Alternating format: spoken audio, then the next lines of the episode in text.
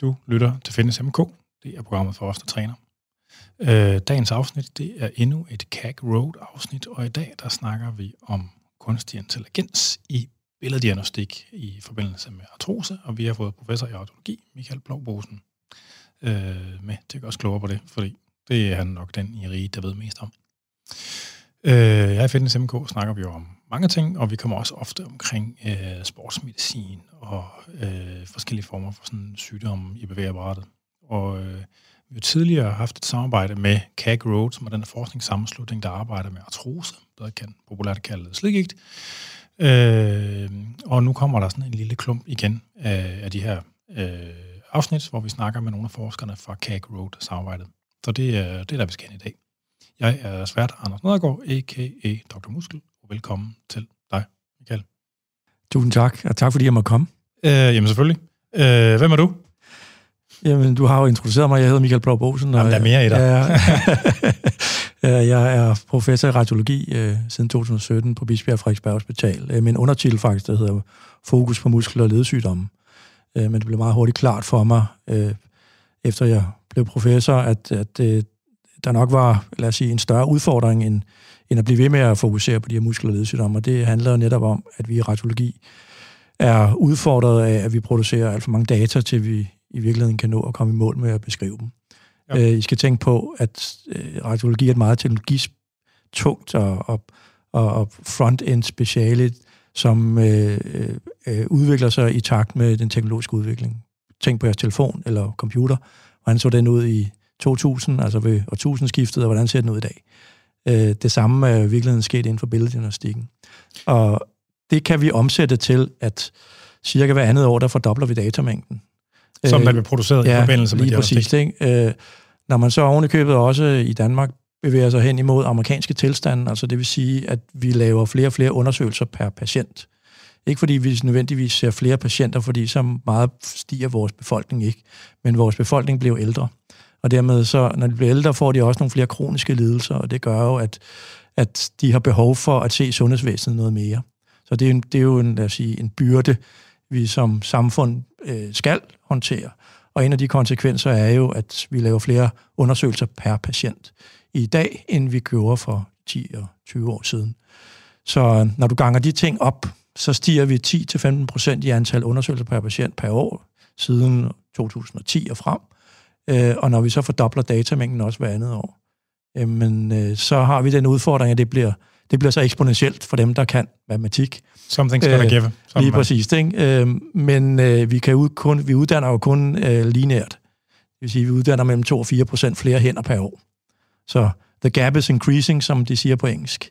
At øh, antallet af hænder, der kan håndtere datamængden, øh, er ikke proportional med stigningen i datamængde.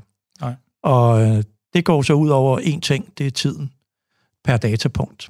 Ja. Øh, det har man så forsøgt i radiologi. Um, ja. Må, jeg, må stoppe ja, dig, for, ja, fordi, fordi du går, du går helt ind i dagsordenen nu. Ja. Vi skal lige snakke lidt mere om dig først. Nå, ja, okay. Ja, tak. Hvor gammel er du? Jamen, jeg er 49 år. Okay. Øh, hvor meget har, altså, hvornår blev du speciallæger, eller hvornår begyndte du på radiologi? Jeg begyndte øh, i 2003. Øh, okay. Øh, og først troede jeg, jeg skulle være kardiolog i virkeligheden. Ja. Og inden da, der troede jeg, jeg skulle være immunolog. Og det er jo sådan meget, lad os sige, tidstypisk i dag. Så det, jeg sad og lavede i slutningen af 90'erne, under Rejland Randrup, der er jo meget i oh, medierne, ja. blandt andet. Øh, jamen, øh, det, det, det, det gav god mening på det tidspunkt, men det var bare et meget lille speciale, der ikke rigtig så nogen fremtid i. Øh, så, jeg, så jeg tog den viden for immunologi og tumor, øh, som jeg har lavet under på medicinstudiet ved at kigge på dyr, og hvordan kraftknuder kunne accepteres i, i dyr. Øh, det tog jeg så med ind i kardiologien, fordi øh, kardiologien på det tidspunkt var også i en stor udvikling der jo meget handlede om øh, betydningen af betændelse, altså det hedder inflammation, mm. øh, på udviklingen af overforkalkning. Ja. Øh, og der udvikler en metode til at kigge på overforkalkning i kar. Altså en diagnostisk... Øh, ja, en diagnostisk øh, metode på en MR-scanner ude på Hvidovre på MR-centret. Og det gjorde så, at øh, det var jeg så i, i Seattle og lære i virkeligheden, som var, var de første verden, der havde gjort det her på halskarne. Og det tog jeg så med hjem, men så rendte jeg ind i den problemstilling, at jeg løb tør for fondsmidler i, i 2002. Som den og, første forsker ja, nogensinde. nej, det, det, det er så synd at sige. Øh, så jeg ventede på nogle ansøgninger. I mellemtiden så havde jeg ikke noget job. Så jeg sagde, jamen, hvorfor ikke prøve radiologi? Min far var øh, hvad det hedder, øh, administrerende overlæge på, på Frederiksberg dengang, det var et selvstændigt hospital øh, på radiologisk afdeling. Øh, okay. Øh, så jeg havde lidt i blodet, at det kunne være interessant med diagnostikken og kardiologien. Han havde også meget om diagnostik. Det var MR-scanninger af, kar og hjerter, jeg lavede i virkeligheden. Så, øh, så der blev jeg faktisk hængende. Øh, jeg kiggede mig ikke tilbage til kardiologien, og så var der nogen, der lige pludselig havde en stilling til mig på Frederiksberg Hospital Parkinstituttet, hvor at øh, de manglede en til at kigge på MR-billeder af, af hænder øh, og, og knæ øh, i forbindelse med et projekt, øh, som min far kunne øh, vidste omkring. Og jeg havde jo erfaring med MR for hjerter, så sagde jeg, hvorfor ikke? Og de tilbød mig så en PhD, og så kiggede jeg mig ikke tilbage, og det er sådan set resten af historien, fordi så blev jeg der, øh, og har haft min uddannelse på Bispebjerg og Rigshospitalet, øh, hvor de to steder, jeg lavede min forskning også. Ja, ja. Øh, så det blev meget sådan inden for, for murene, og, og jeg fik så lov til at bygge min forskningsenhed op på Bispebjerg øh, Hospital og Frederiksberg Hospital, øh, og det er den, jeg stadigvæk er leder for i dag. Hvor meget har selve, altså sådan det konkrete arbejde med radiologi ændret sig fra dengang, du startede med det til nu? Uha, dengang jeg startede, og specielt i muskler- og leddiagnostikken, altså som ja. jo det er min, hele min karriere, altså, radiologisk karriere har handlet om, øh, den, øh, det var jo øh, røntgenbilleder. Det var sort og hvid. Så det var, så det altså var fysiske, fysiske, fysiske film? røntgenbilleder på, og, og vi var nær, nærmest ikke blevet digitalt på det tidspunkt. Øh, øh, det var sådan mere med sådan en skærm, øh, som, hvor at billederne ligesom var fysiske kopier, og så hang de på sådan en lysskærm, hvor man sådan rullede, øh, sådan rullede lysskærmen rundt for at, at have sin konference og sådan nogle ting. Det var der stadig en del af. Øh, altså, hvornår stoppede man med at bruge de fysiske film til? Ja, men det gjorde man der sådan i midten af, af nullerne, ikke? Øh, okay. Øh, ja, vi blev fuld digitale, så vidt jeg husker, i 2003 øh, på okay. radiologisiden, men der var stadigvæk nogle reminiscenser, selvom vi sagde, at vi var fuld digitale, så var der stadigvæk noget apparatur, der skulle afskrives, og, øh, og, og nogle film, der skulle bruges, om så må sige. Ja, ja. Så, øh, så det tog et par år, inden vi var, inden vi var helt der, men, men når du nævner det, så er det jo meget sjovt at, eller at sige, hvorfor øh, og det skal handle om kunstig intelligens, og hvorfor radiologi, så er det sted, hvor man skal gøre det. Jamen, kunstig intelligens handler om digital infrastruktur, og radiologi er det speciale, der allerførst og allerlængst har været fuldt digitale. Så vi har øvet os i længere tid end alle de andre. Ja. Øh, og det er jo derfor, hvis du spørger mig, at det er der, man skal have de første læringer til, hvordan det kan give gevinst til sundhedsvæsenet, fordi vi faktisk allerede i vores daglige arbejde øh, er vant til at håndtere mediet. Øh, der er mange andre steder, hvor man har ligesom for nylig gået fra en papirjournal til en elektronisk journal, men man håndterer den stadigvæk som en papirjournal. Ja. Øh, og, og, og det er derfor, at altså, jeg, jeg tænker, at, at, øh, at øh, vi skal snakke lidt om i dag også om at sige, hvorfor vi har behov for at være digitale. Altså, hvad er det, den digitale transformation gør ved vores sundhedsvæsen, og hvordan kan vi udnytte det til det, som øh, alle os, der arbejder i med, med, med sundhed i, i Danmark i dag i virkeligheden er både trænet og, og går på arbejde for, det er at give lige sundhed for alle. Altså vi køber ind i den danske model, som hedder, ja, ja. Øh, at, øh, at øh, vi har et demokratisk øh, øh, hvad hedder, sundhedsvæsen, hvor at vi har en vis pose penge til at lave det hele, betalt over skatten, så man behøver ikke at tænke på det. Men øh, det har så den udfordring, at hvis du bruger noget i det ene hjørne, jamen, så går det ud over noget i det andet hjørne. Og det skal så fordeles øh, fornuftigt. Så vores mantra er jo, at lige sundhed for alle. Og det kan vi jo med digital øh, øh, teknologi, hvis man gør det ordentligt. Øh, men det er ikke alle teknologier, der byder ind i den dagsorden. Nej. Altså, vi havde jo et, øh, vi havde en telefonsamtale før, da vi snakkede om det her, og øh, nej, ved du hvad, jeg tror, jeg venter med det. Der er et spørgsmål, der lægger mig på sinde, som kommer senere, som handler lidt om, hvorfor nu siger du, at radiologi det er oplagt, det var der, det skulle starte. Jeg, jeg, det har jeg en kommentar til. Okay, du... Nu, vi kommer til det. Ja. Nu skal jeg bare huske det. Øh, ja. Det var, tak fordi du kom. Øh, I hvert fald, det var introen. Til jer, der lytter med, der skal I selvfølgelig vide, at man er velkommen til at skrive ind til programmet og til nærværende, tidligere eller fremtidige udsendelser, kommentarer og spørgsmål, og det kan man på afn eller på programmets Facebook-side eller Instagram-profil.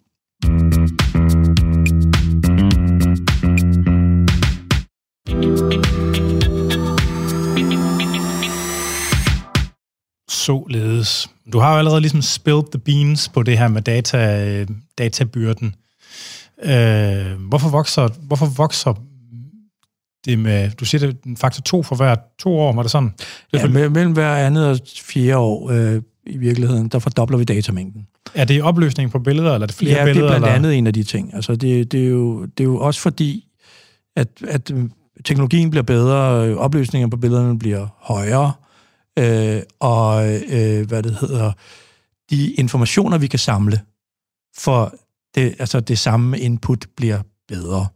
Ja. Øh, så, så, så der er ligesom på flere fronter, altså øh, vores mikrofoner er jo også blevet bedre til at opfange lyd, for eksempel. Oh ja, man kan øh, nogle vilde ting med hvor, øh, altså, så, så alle de der teknologier er jo i spil, øh, fordi vi arbejder i sundhedsvæsenet, hvor at de giver mening.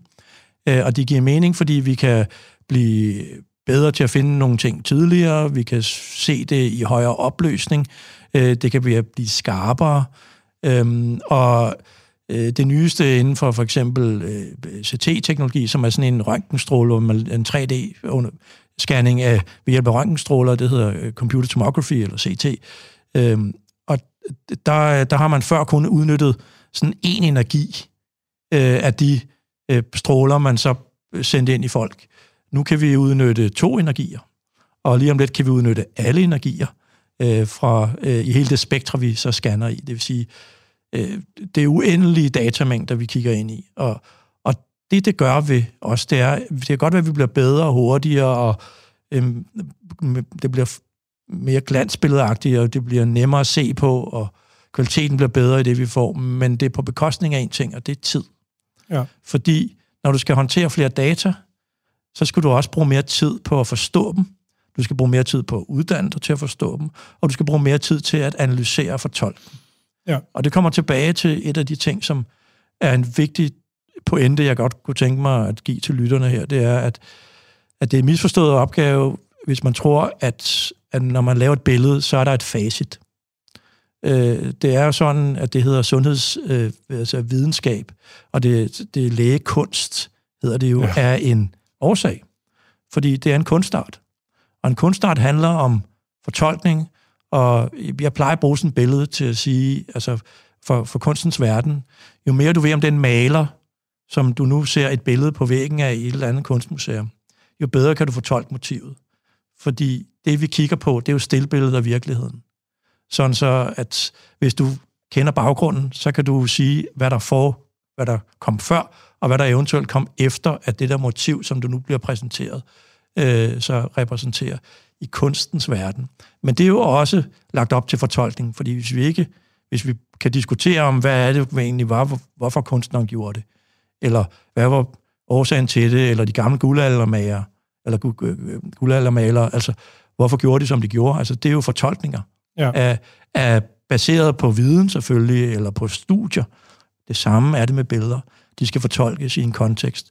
Så der er ikke et facit, og derfor kan du få 10 eksperter, der kan kigge på det samme billede og nå til næsten 10 forskellige konklusioner. Øh, så, så det er en meget, meget vigtig pointe, at billeder kan ikke stå alene. Ja. Billeder er en skygge af sandhed og negativ, som skal fortolkes i den kontekst, som den enkelte individ er i. Ja.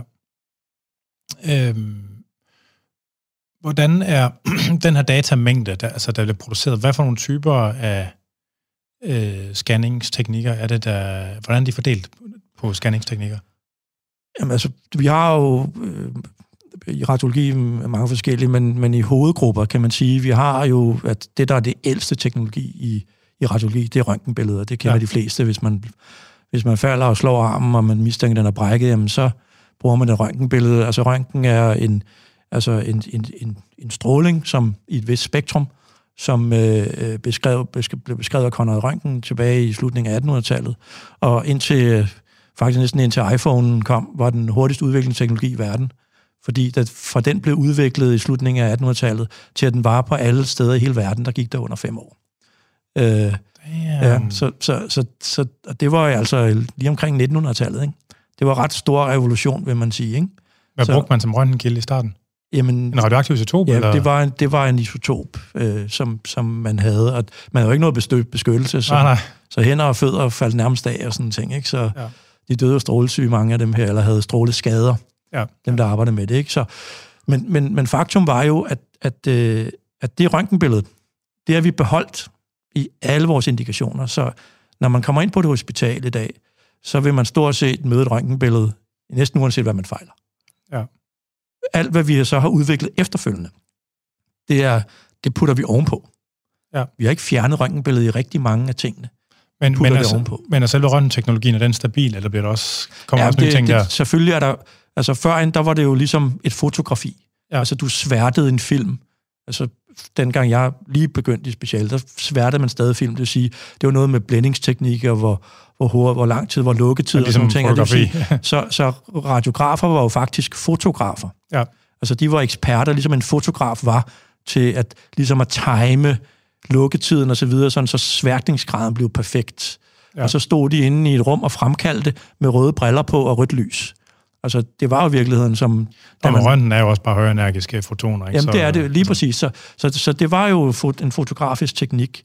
Ja. Øh, I slutningen af 90'erne, der blev det så omsat til nogle, jeg mener jo silicium, men altså så blev det et digitalt medie. Det vil sige, at man bestrålede en plade på det tidspunkt, så havde som lignede en røntgenfilm. Ja. Øh, men, det, men de her øh, hvad hedder, krystaller kunne så optage røntgenstrålen, og når det så blev, så når det blev udsat for laserlys, så frigjorde det den, Og så den samme det simpelthen. så, så, så blev det en lyskilde, som så, øh, øh, hvad hedder det, sværtede digitalt et medie. Øh, det var sådan det første, det, det, det der hedder CR-system, øh, Ja. hvor man havde sådan en film, man puttede ind imellem, ligesom man havde et, et, et, et, et, et fotografisk film. Det næste var, øh, og det er så det, vi har i dag, stort set alle steder, det er jo så digital radiologi, det er jo direkte. Det På sådan en CMOS-sensor, Ja, ligesom i et Lige digitalt præcis, så det er kamera. en CMOS, som ligger under patienten, enten som en plade eller i, i lejet hvor, op på røntgenapparatet, og så bliver den direkte overført, så der ikke, den skal ikke omsættes med en laser. Nej, nej. Øh, så, så det er det, vi har i dag. Men siden vi gik fra fotografi til, til CR-systemer, der mistede vi noget opløsning. Altså fordi de gamle, de gamle fotografiske film, de havde en meget, meget, meget, meget, meget høj opløsning. Ja. Øh, hvor de digitale medier var betinget af vores... Er det jo pixler? Altså, Altså, pixler, ikke? Det er jo pixler. Øh, og de er jo så også blevet bedre og bedre. Altså, hysterisk gode nu, de sidste par år. Det er jo ja, helt det, andet. det må man sige.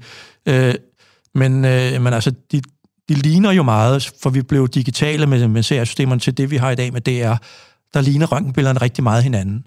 Mm. Og det er også derfor, vi sikkert kommer tilbage til at spørge mig, hvorfor er det lige præcis på skeletområdet eller på, på, på, på knogleområdet, at det giver god mening at få de første læringer med kunstig intelligens.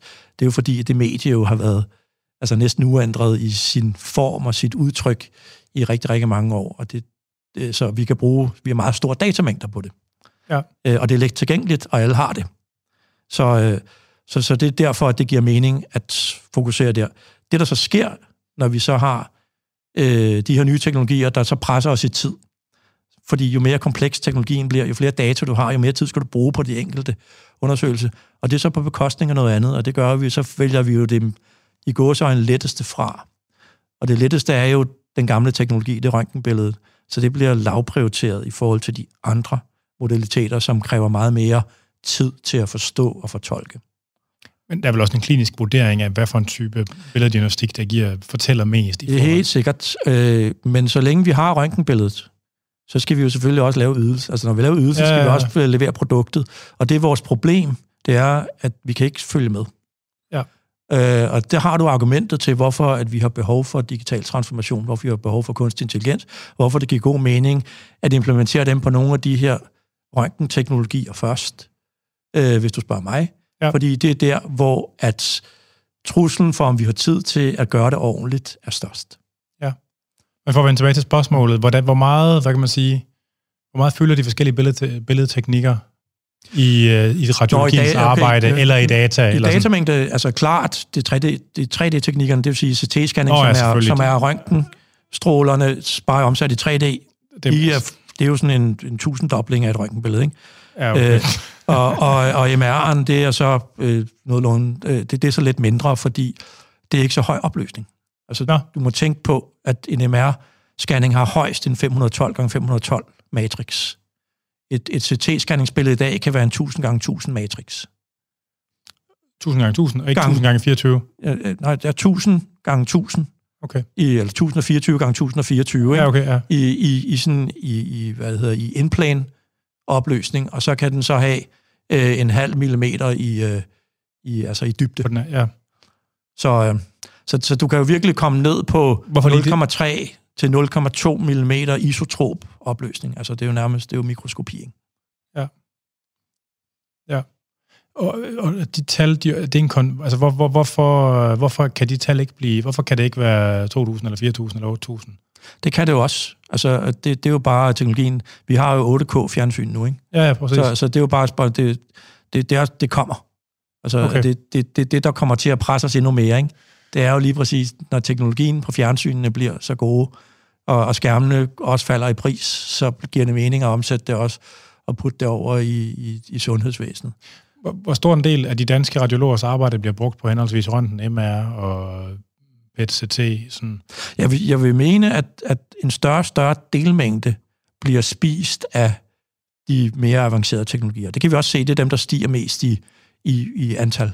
Altså, det, det, jeg Ja. sagde før, røntgenbillederne er nogenlunde stationære, og falder måske en lille smule, fordi vi ikke erstatter dem med noget andet, men de er der stadigvæk. Men vi laver, vi laver add-on, altså det vil sige, en patient i dag får ikke kun én undersøgelse, for mange flere undersøgelser, man gjorde bare for 10 år siden. Ja. Og det, det handler selvfølgelig om, at vi er blevet bedre til at, altså jo, at lidt om, når vi får flere data-input, så kan vi bedre lave personlig medicin og give en mere specifik behandling til en patient, hvis vi får set for sygdom på forskellige vinkler. Men det handler, det handler også om, at vi er blevet amerikaniseret. Altså det, det her med, at man tror, at ved at lave flere billeder, så får man også mere værdi, eller så får man mere information, og det er ikke altid. Øh, det er i hvert fald en sandhed med modifikationer, hvis jeg må sige det pænt. Hvor mange megabyte fylder en CT-scanning? Den fylder alt fra, øh, øh, hvad hedder det, 1000 til 8-10.000 megabyte. Det kommer an på, om det er en monokromatisk er en enkel energi, om det er en dual energy energi, eller det er en spektral, alle energier, som du har. Altså, øh, du, det, det, det, Så op til 10 gigabyte? Ja, øh, som det er nu. Ja. Øh, men, men ikke om to år. Ah, Så nej. er det bare, så, er det, så er det bare mere. Og, og det, det, det stiller selvfølgelig også krav til vores infrastruktur. Vores computer, der skal håndtere det her, der skal beregne data. Fordi når man laver data i dag, så er de jo ikke færdigberegnet, så er de jo bare optaget. Ja. Så skal de jo omsættes til noget, der kan give værdi i Ja, en visuelle- klinisk kontekst. Ja, ja. Og, og, det, og det er jo så et, det, det, det er jo også et tid, en tidsrøver. Fordi det kræver, at man skal bruge nogle programmer, nogle algoritmer eller nogle softwareprogrammer, der skal, der skal bearbejde de her data. Hvilken bearbejdning sker der? Jamen, det kommer helt an på, hvad det er. Altså, nogle, nogle ting foregår fuldt automatisk, enten i scanneren eller på vej fra scanneren til det læsningsmiljø, man har i radiologi. Ja. Men, Altså læsningsmiljøet, det er diagnosestationen, ja, eller det, hvad? det er den diagnostiske arbejdsstation i ja, virkeligheden. ja, ja. Og, og, og det, er, øh, øh, det er der, man helst vil være. Det, det er der, at radiologen laver alt sit arbejde. Øh, og og øh, det, det er der, hvor også, at man i fremtiden kommer til at få implementeret de teknologier, vi nu lidt senere skal snakke om. De, hvis de skal give værdi, skal de kunne fungere i det miljø. Ja. Fordi hvis du, som det er i dag, øh, der kan du, har du så masser af softwareprogrammer, når du har optaget en scanning, så kan du gå ind og manipulere dem undersøge dem i et tredjepartsprogram eller i en leverandørprogram, som ikke er dit arbejdsmiljø. Men det er en tidsrøver. Så hvis, Arbejdsmiljøet, er det, er det defineret? Er det sådan en standardpakke, ja. Ja. som regionerne laver, som siger, det er det program, og det er den Det, visualisering? er, det, hedder et, et, det hedder en PACS, altså Picture Archiving Communication System, PACS. Okay. Det er, det er, det, det er der, hvor, vi, hvor billederne bliver set på og bliver fortolket af, af radiologerne. Så er der en skærm ved siden af, som indeholder det, der hedder et RIS-system, RIS. Det er et røntgen, altså øh, registreringssystem. Det er der, hvor der er al information om patienten, henvisningen, øh, hvad det hedder, beskrivelsen og bookningen, og hvem har udført scanningen, og eller undersøgelsen, eller- alle metadata og sådan ja. nogle ting. Og de to er synkroniseret, det vil sige, de er kombineret. Ja. Så når du åbner en patient i PAX, så får du også åbnet patienten i RIS. Og omvendt, når du åbner den i RIS, så får den også i PAX. Ja. Og RIS styrer vores konferencelister. Det vil sige, når man skal fremlægge noget bestemt til en bestemt fokus, det kan være en, en kraftkonference eller noget andet, jamen så er det det miljø. Så, så er det risen, der styrer den konference. Hvorimod du ser billederne i PAX-systemet. Ja. Så de to ting hænger sammen. Øh, så så når, når vi, og, og det er der, hvor radiologen bruger alt hendes, eller beskrivende radiografer for den sags skyld, de bruger Vi bruger al vores tid bag sådan en skærm, når vi arbejder i klinikken. Ja. Så det, det er vores øh, lad os sige, bidrag til patientbehandling. Og, og er, det, er, det er, en, det er en, en, en softwarepakke, som regionerne har købt, eller staten har købt, Jamen, som er det er jo ens, noget, eller? som den enkelte radiologiske afdeling investerer i. Altså sådan et, sådan et udstyr koster mellem 50 og 80.000 kroner per enhed. Men er det det samme, hvis du sidder på et hospital i øh, Rigshospitalet, som hvis du Det sidder kommer i an Aalborg? på, hvem eller? du har valgt som leverandør. Men, men, men vi har jo den samme leverandør i regionen, så ja. Altså, Okay. vi- på, på Rig- og Pax-området er vi samkørt, ligesom man på øh, sundhedsplatformområdet har det samme i hele regionen Hovedstaden og også i Region Sjælland. Øh, men der er ikke det samme paksystem og rigssystem i Region Sjælland, som der er i Region Hovedstaden. Oh. Øh, og heller ikke det samme, som der er i Region Syd eller Region Nord. Eller, altså, så der er vi ikke synkroniseret endnu. Nej, okay. Men, men det håndterer de forskellige billedformater på samme måde, eller hvad? Ja, og det håndterer det på den her måde, at det du kan med det pakkesystem teknologisk, det afspejler, hvad den leverandør har i deres pakke. Ja. Og lige nu er vi på Altså, vej- du taler om hardware nu, ikke om ja, software? jamen, jamen, hardware og software. Okay, ja. Øh, fordi hvis leverandøren ikke kan, analyse, kan, kan håndtere et bestemt software, jamen så kan du ikke køre det i det pakkesystem. Nej. Så skal du skifte computer, så skal du over i et andet system, som vi også har masser af, som ofte leverandørerne, dem der sælger scannerne, har. Øh, så hvis de ikke to, de ikke er synkroniseret de to ting, så skal du skifte systemer. Og så er det ikke længere synkroniseret med Så jeres det er ikke ris? synkroniseret, men så kan du lave en analyse i det tredjepartssystem eller leverandørens system, og så kan du sende det, du har gjort der, til paksen, men det er så begrænset af din båndbredde, for det ikke altid kommer over med det samme, og, og så videre skal du sidde og vente. Så det er en tidsrøver, og det gør jo desværre sådan, at det, øh, når vi er presset på kvantitet og ikke på kvalitet, fordi vi bliver stadigvæk målt på, hvad vi skal nå øh, på et år, Ja. ikke på, hvad vores bidrag er, og hvor, hvor, hvor gode vi er til at ramme det rigtige gåsøjne. Øh, det, det, det er vi ikke kommet over til endnu, øh, selvom man har forladt honoreringen på kvantitet. Den blev forladt for tre år siden. Så, men det er en helt anden snak Ja. om det her med DRG-takst afregning eller, eller kvalitetsafregning, og hvad det er nu, det, det, det er vi ikke blevet enige om med os selv endnu. Så du kan høre, så kan jeg snakke meget om det her. Øh, men for at komme tilbage til dagsordenen, så, øh, så handlede det jo om, om, om, øh, om kunstig intelligens, men jeg tror, det er vigtigt, at man skal forstå, at for at lave kunstig intelligens, så skal vi have en digital infrastruktur. Ja. Og hvis man ikke har designet en digital infrastruktur, der kan håndtere, at man arbejder med kunstig intelligens, så laver man bare på det et parallelt univers. Så bliver man nødt til at lave nogle, eller oprette nogle systemer parallelt med den kliniske drift, som kan håndtere kunstig intelligens, fordi vores teknologi, vi bruger i vores klinisk drift, ikke er designet til det. Nej, og, og, og med infrastruktur, infrastruktur, der mener du både beregningskraft, data storage Ja. og forbindelse med høj nok båndbredde. Men, jamen til- i hele taget også bare adgang til data.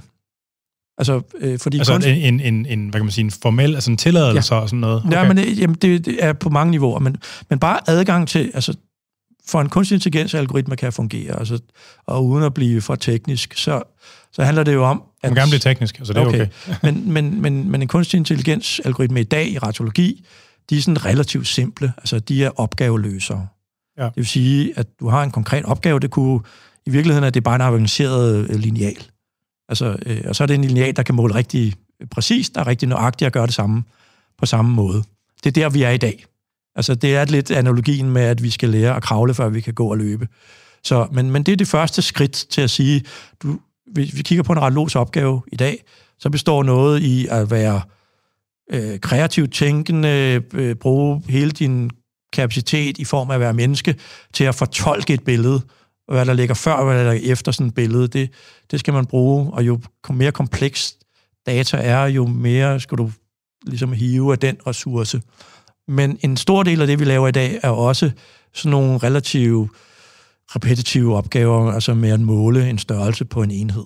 Altså, øh, det kan være måling på diameteren på en kraftknude, eller, eller øh, det kan være at måle ledspalten i et led på en knogle, nu når vi skulle snakke om, om, om, om, om, om knogler og, og slidgigt. Ikke?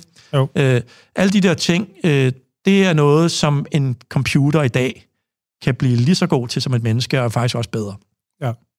At, at lave mål, og lave det reproducerbart, det vil sige, at gentage nøjagtigheden er 1 eller 100 procent, hvis du er et menneske, så kan du aldrig nå en.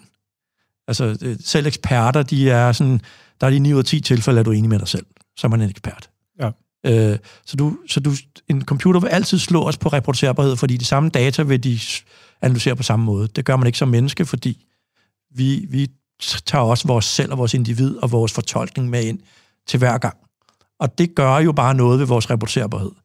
Øh, vi kan indsnævre det ved at øve os, men vi kan aldrig blive lige så gode og, og, og nøjagtige som en computer. Så på de løsninger, og det er der, vi er i dag med radiologi, der, øh, der, skal vi, øh, der kan vi frigøre noget tid.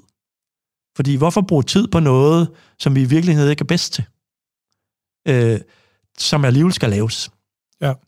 Og, øh, og det er der, hvor at, øh, at, at øh, jeg ser, og mange af dem, jeg arbejder sammen med øh, omkring de initiativer i Danmark og også i udlandet, ser, at det er de nogle af de første steder, vi ligesom laver nogle landvindinger. Ja. Og det er der, vi skal lære at kravle. Der lærer vi at håndtere teknologien, og der lærer vi alle infrastrukturudfordringerne at kende, og kan bygge dem op, sådan så at de kan håndtere, at det bliver mere komplekst i fremtiden. Men for at nå i mål med at lave sådan en opgaveløser, hvis man kan kalde det det, som kunstig intelligens er, jamen så skal man bruge data, man skal bruge rigtig mange data. Et godt eksempel er på, øh, øh, er man skal nok bruge 100.000 eller lidt flere data, som nogle eksperter havde siddet og blevet enige om, at det er, at det er rigtigt, altså at de data repræsenterer det, man gerne vil have, det skal repræsentere. Så man kan træne sin... Så man kan træne sine algoritmer på. Ja. Øh, og det er det, der hedder Supervised Machine Learning, som er den teknologi, vi bruger øh, til, til de her algoritmer. Og øh, I kan sige jer selv, at altså, det kan godt være, bare man bruger et sekund for at lave sådan en analyse, så er det 100.000 sekunder. Og nu bruger vi ikke et sekund, nu bruger vi måske et minut. Så er det 100.000 minutter. Ja. Og ofte er det mere end en minut, så er det 5 minutter, eller 10 minutter, eller hvad det er. Og så du kan bare gange det op i den tid, man skal bruge for at lave det træningssæt. Ja. Det er jo så udfordret af, at så kan du træne algoritmen, der kan blive rigtig god, baseret på det træningssæt. Men er vi så sikre på, at det også fungerer i et træningssæt, det ikke har set? Ja. Det ved vi ikke. Det skal vi så teste i også et rimelig stort datasæt, som så nogen skal sikre sig, at resultatet er rigtigt. Og når det så er færdigt, så kan vi begynde at tage det ud i noget helt tredje, som den aldrig har set før. Igen. Og det er det, vi hele tiden er udfordret i, fordi supervised machine learning baserer sig meget på det, den har set før, og ikke det, den har set nu. Og det udfordrer således, at hvis du træner på noget, der er fem år gammelt, og teknologien ændrer sig hver andet år, ja så kan du ikke forvente, at det, du har trænet på, på de gamle data, fungerer på de nye data. Nej. Så hvordan løser man den? Det er vi ikke helt kommet til at løse nu. Altså er det noget, der er i brug nu? Det er noget, der er i brug. Og det er en af grunden til, at vi bruger røntgenbilledet.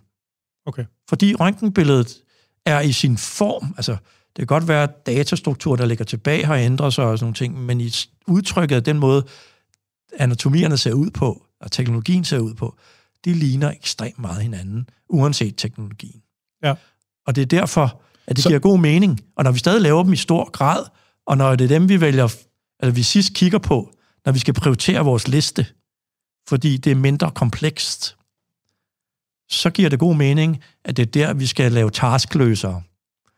Ja. Øh, så jeg, jeg, jeg må lige rulle dig tilbage. Ja. Øh, så man har et datasæt. Ja. Der består nogle billeder, og nogle tilhørende øh, vurderinger af, hvad billederne betyder lavet af mennesker.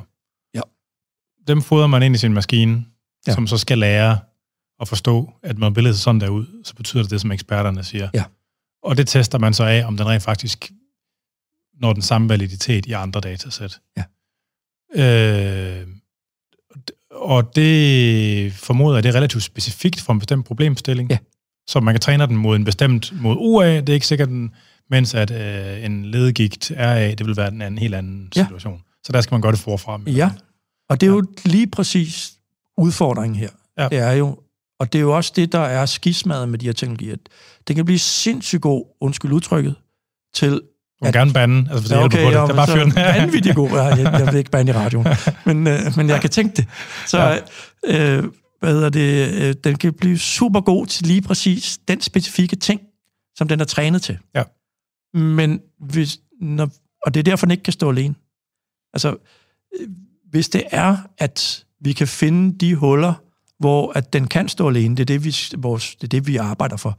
Altså ligesom at finde, hvor er det, det giver mening, at den her teknologi, som kan løse en specifik task, kan stå alene. Det, øh, det har vi ikke fundet endnu, men det er sådan, at vi kan lave en analyse, som er bedre eller lige så god som eksperten. Så kan man tage teknologien og sætte den ud, hvor eksperten ikke er, og gøre det lige så godt som eksperten, og så lave nogle workarounds omkring lige præcis den problemstilling. Men den kan ikke se alt det, som den ikke er trænet til for det første, og den kan ikke se alle differentialdiagnoserne osv. Det kræver en iteration af samme størrelse igen. Og derfor er det jo en Sisyphos-myte. Vi kommer aldrig i mål med, hvis vi skal gøre det task-baseret, det her. Nej, men nu er den åben. Lige præcis. Og det er jo så en af grundene til, hvorfor vi skal have adgang til data.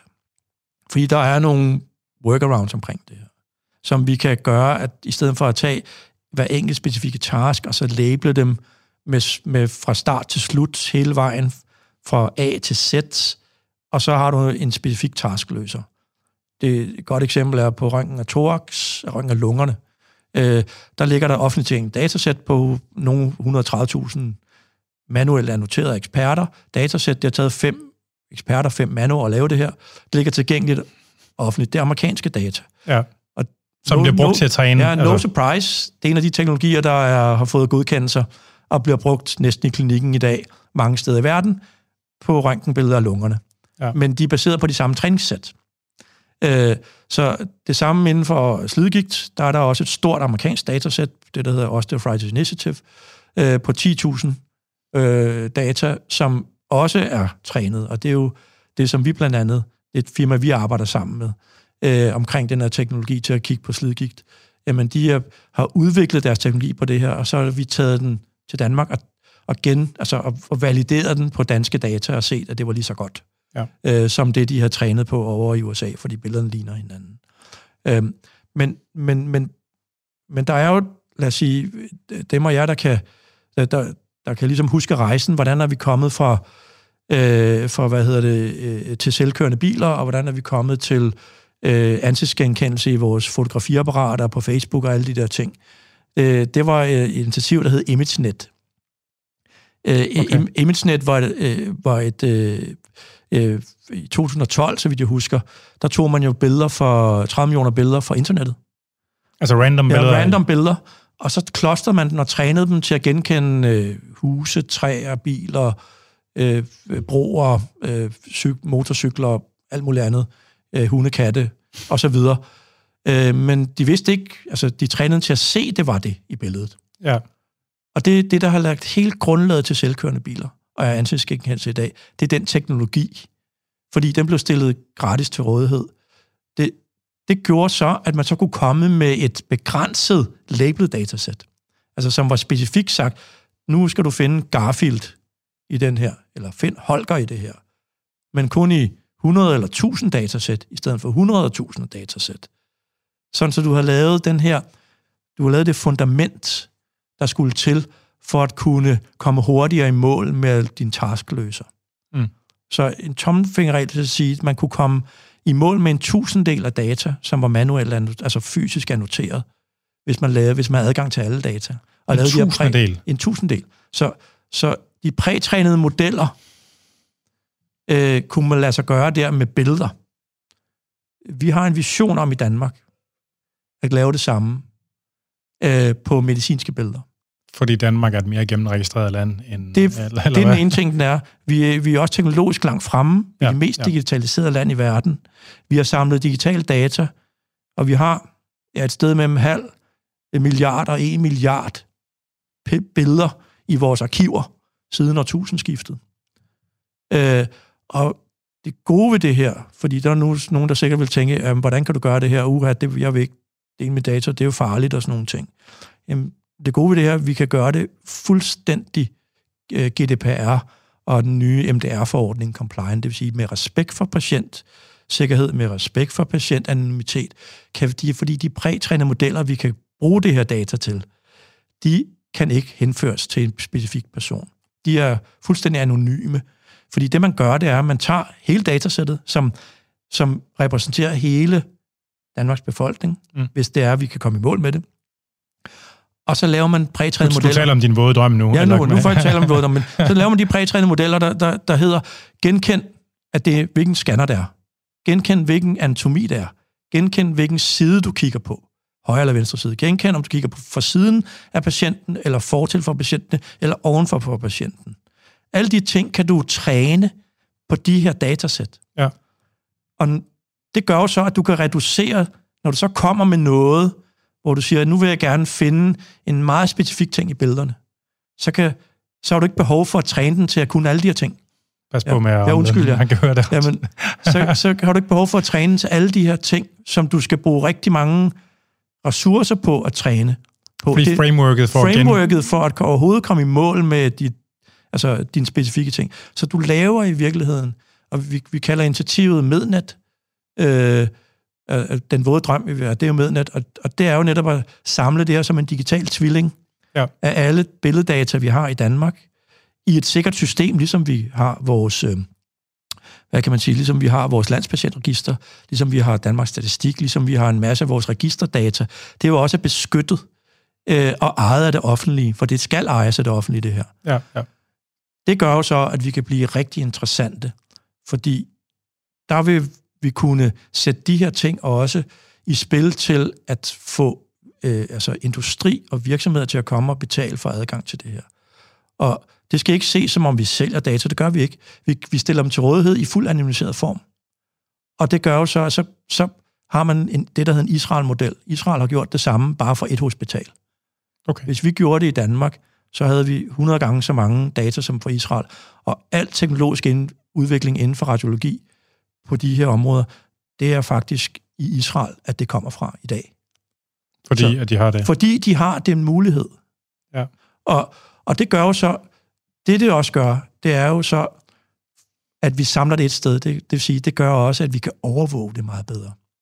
Vi kan, have, vi kan bygge en infrastruktur, en digital infrastruktur, fordi det er digitalt i forvejen jo, som jo vi kan overvåge, præcis som vi gør med alle vores CPR-nummer, data osv. Så, så vi, vi, kan, vi kan bruge hele den erfaring og hele det grundlag, som vi bygger vores samfund på i dag, og vi kan oven i købet gøre os interessante men det her teknologiske fremskridt, der er ingen andre i verden, der kan tilbyde det, vi kan i Danmark. Så det er, min, det er vores, hvad jeg sige, vores fremtidsvision og vores håb, at vi kan komme derhen. Men igen skal vi lære at kravle, før vi kan gå. Ja, altså jeg kan jo... Dengang Fitness MK, det lå på Radio 24 der øh, sad jeg jo nogle gange på kontor sammen med Anders Kærhul fra Aflyttet programmet, som har sådan nogle ret øh, udtalte, lidt skarpe holdninger til det her med øh, altså, persondata, som er forvaltet af det offentlige, og øh, jeg kan bare høre, at han står og råber med mit baghoved, at det er noget forfærdeligt noget. Jeg kan godt, altså, jeg kan godt se formålet med det, du siger, og sådan, altså, og selvfølgelig, hvis det er 100% anonymiseret, så øh, er det jo altså tvivlsomt, om det kan komme nogen til ulempe. Altså, du skal i hvert fald have en meget, meget ond hensigt, og så skal du, øh, jamen, så skal du have mulighed, så skal du have, så skal du have adgang til facit. Ja. Og det har du ikke. Nej, altså jeg kan, man kan se større ja. problemer med de genetiske data, man gemmer. Altså, Lige præcis. Det, og, og, og lad, os, lad os sige, men, men ikke, forudsætningen for at lave det her, det er jo, et, et, et er, at, at vi kan jo komme øh, langt med at lave teknologier, der faktisk kan sundhedsfremme. Altså, vi, vi har det, den udfordring ja, ja. i Danmark. Altså, vi skal tænke på, at vi i Danmark har en ældre befolkning. Vi er, de teknologiske fremskridt, vi laver, ikke kun på lægemidler, men nu også i medikoteknologi. Ja kommer til at presse vores sundhedsvæsen så meget, at vi bliver nødt til at prioritere, hvor skal vi bruge udgifterne. Så ved mindre vi får nogen, der kan være med til at finansiere det teknologiske fremskridt, jamen så ender vi med en regning, vi ikke kan betale.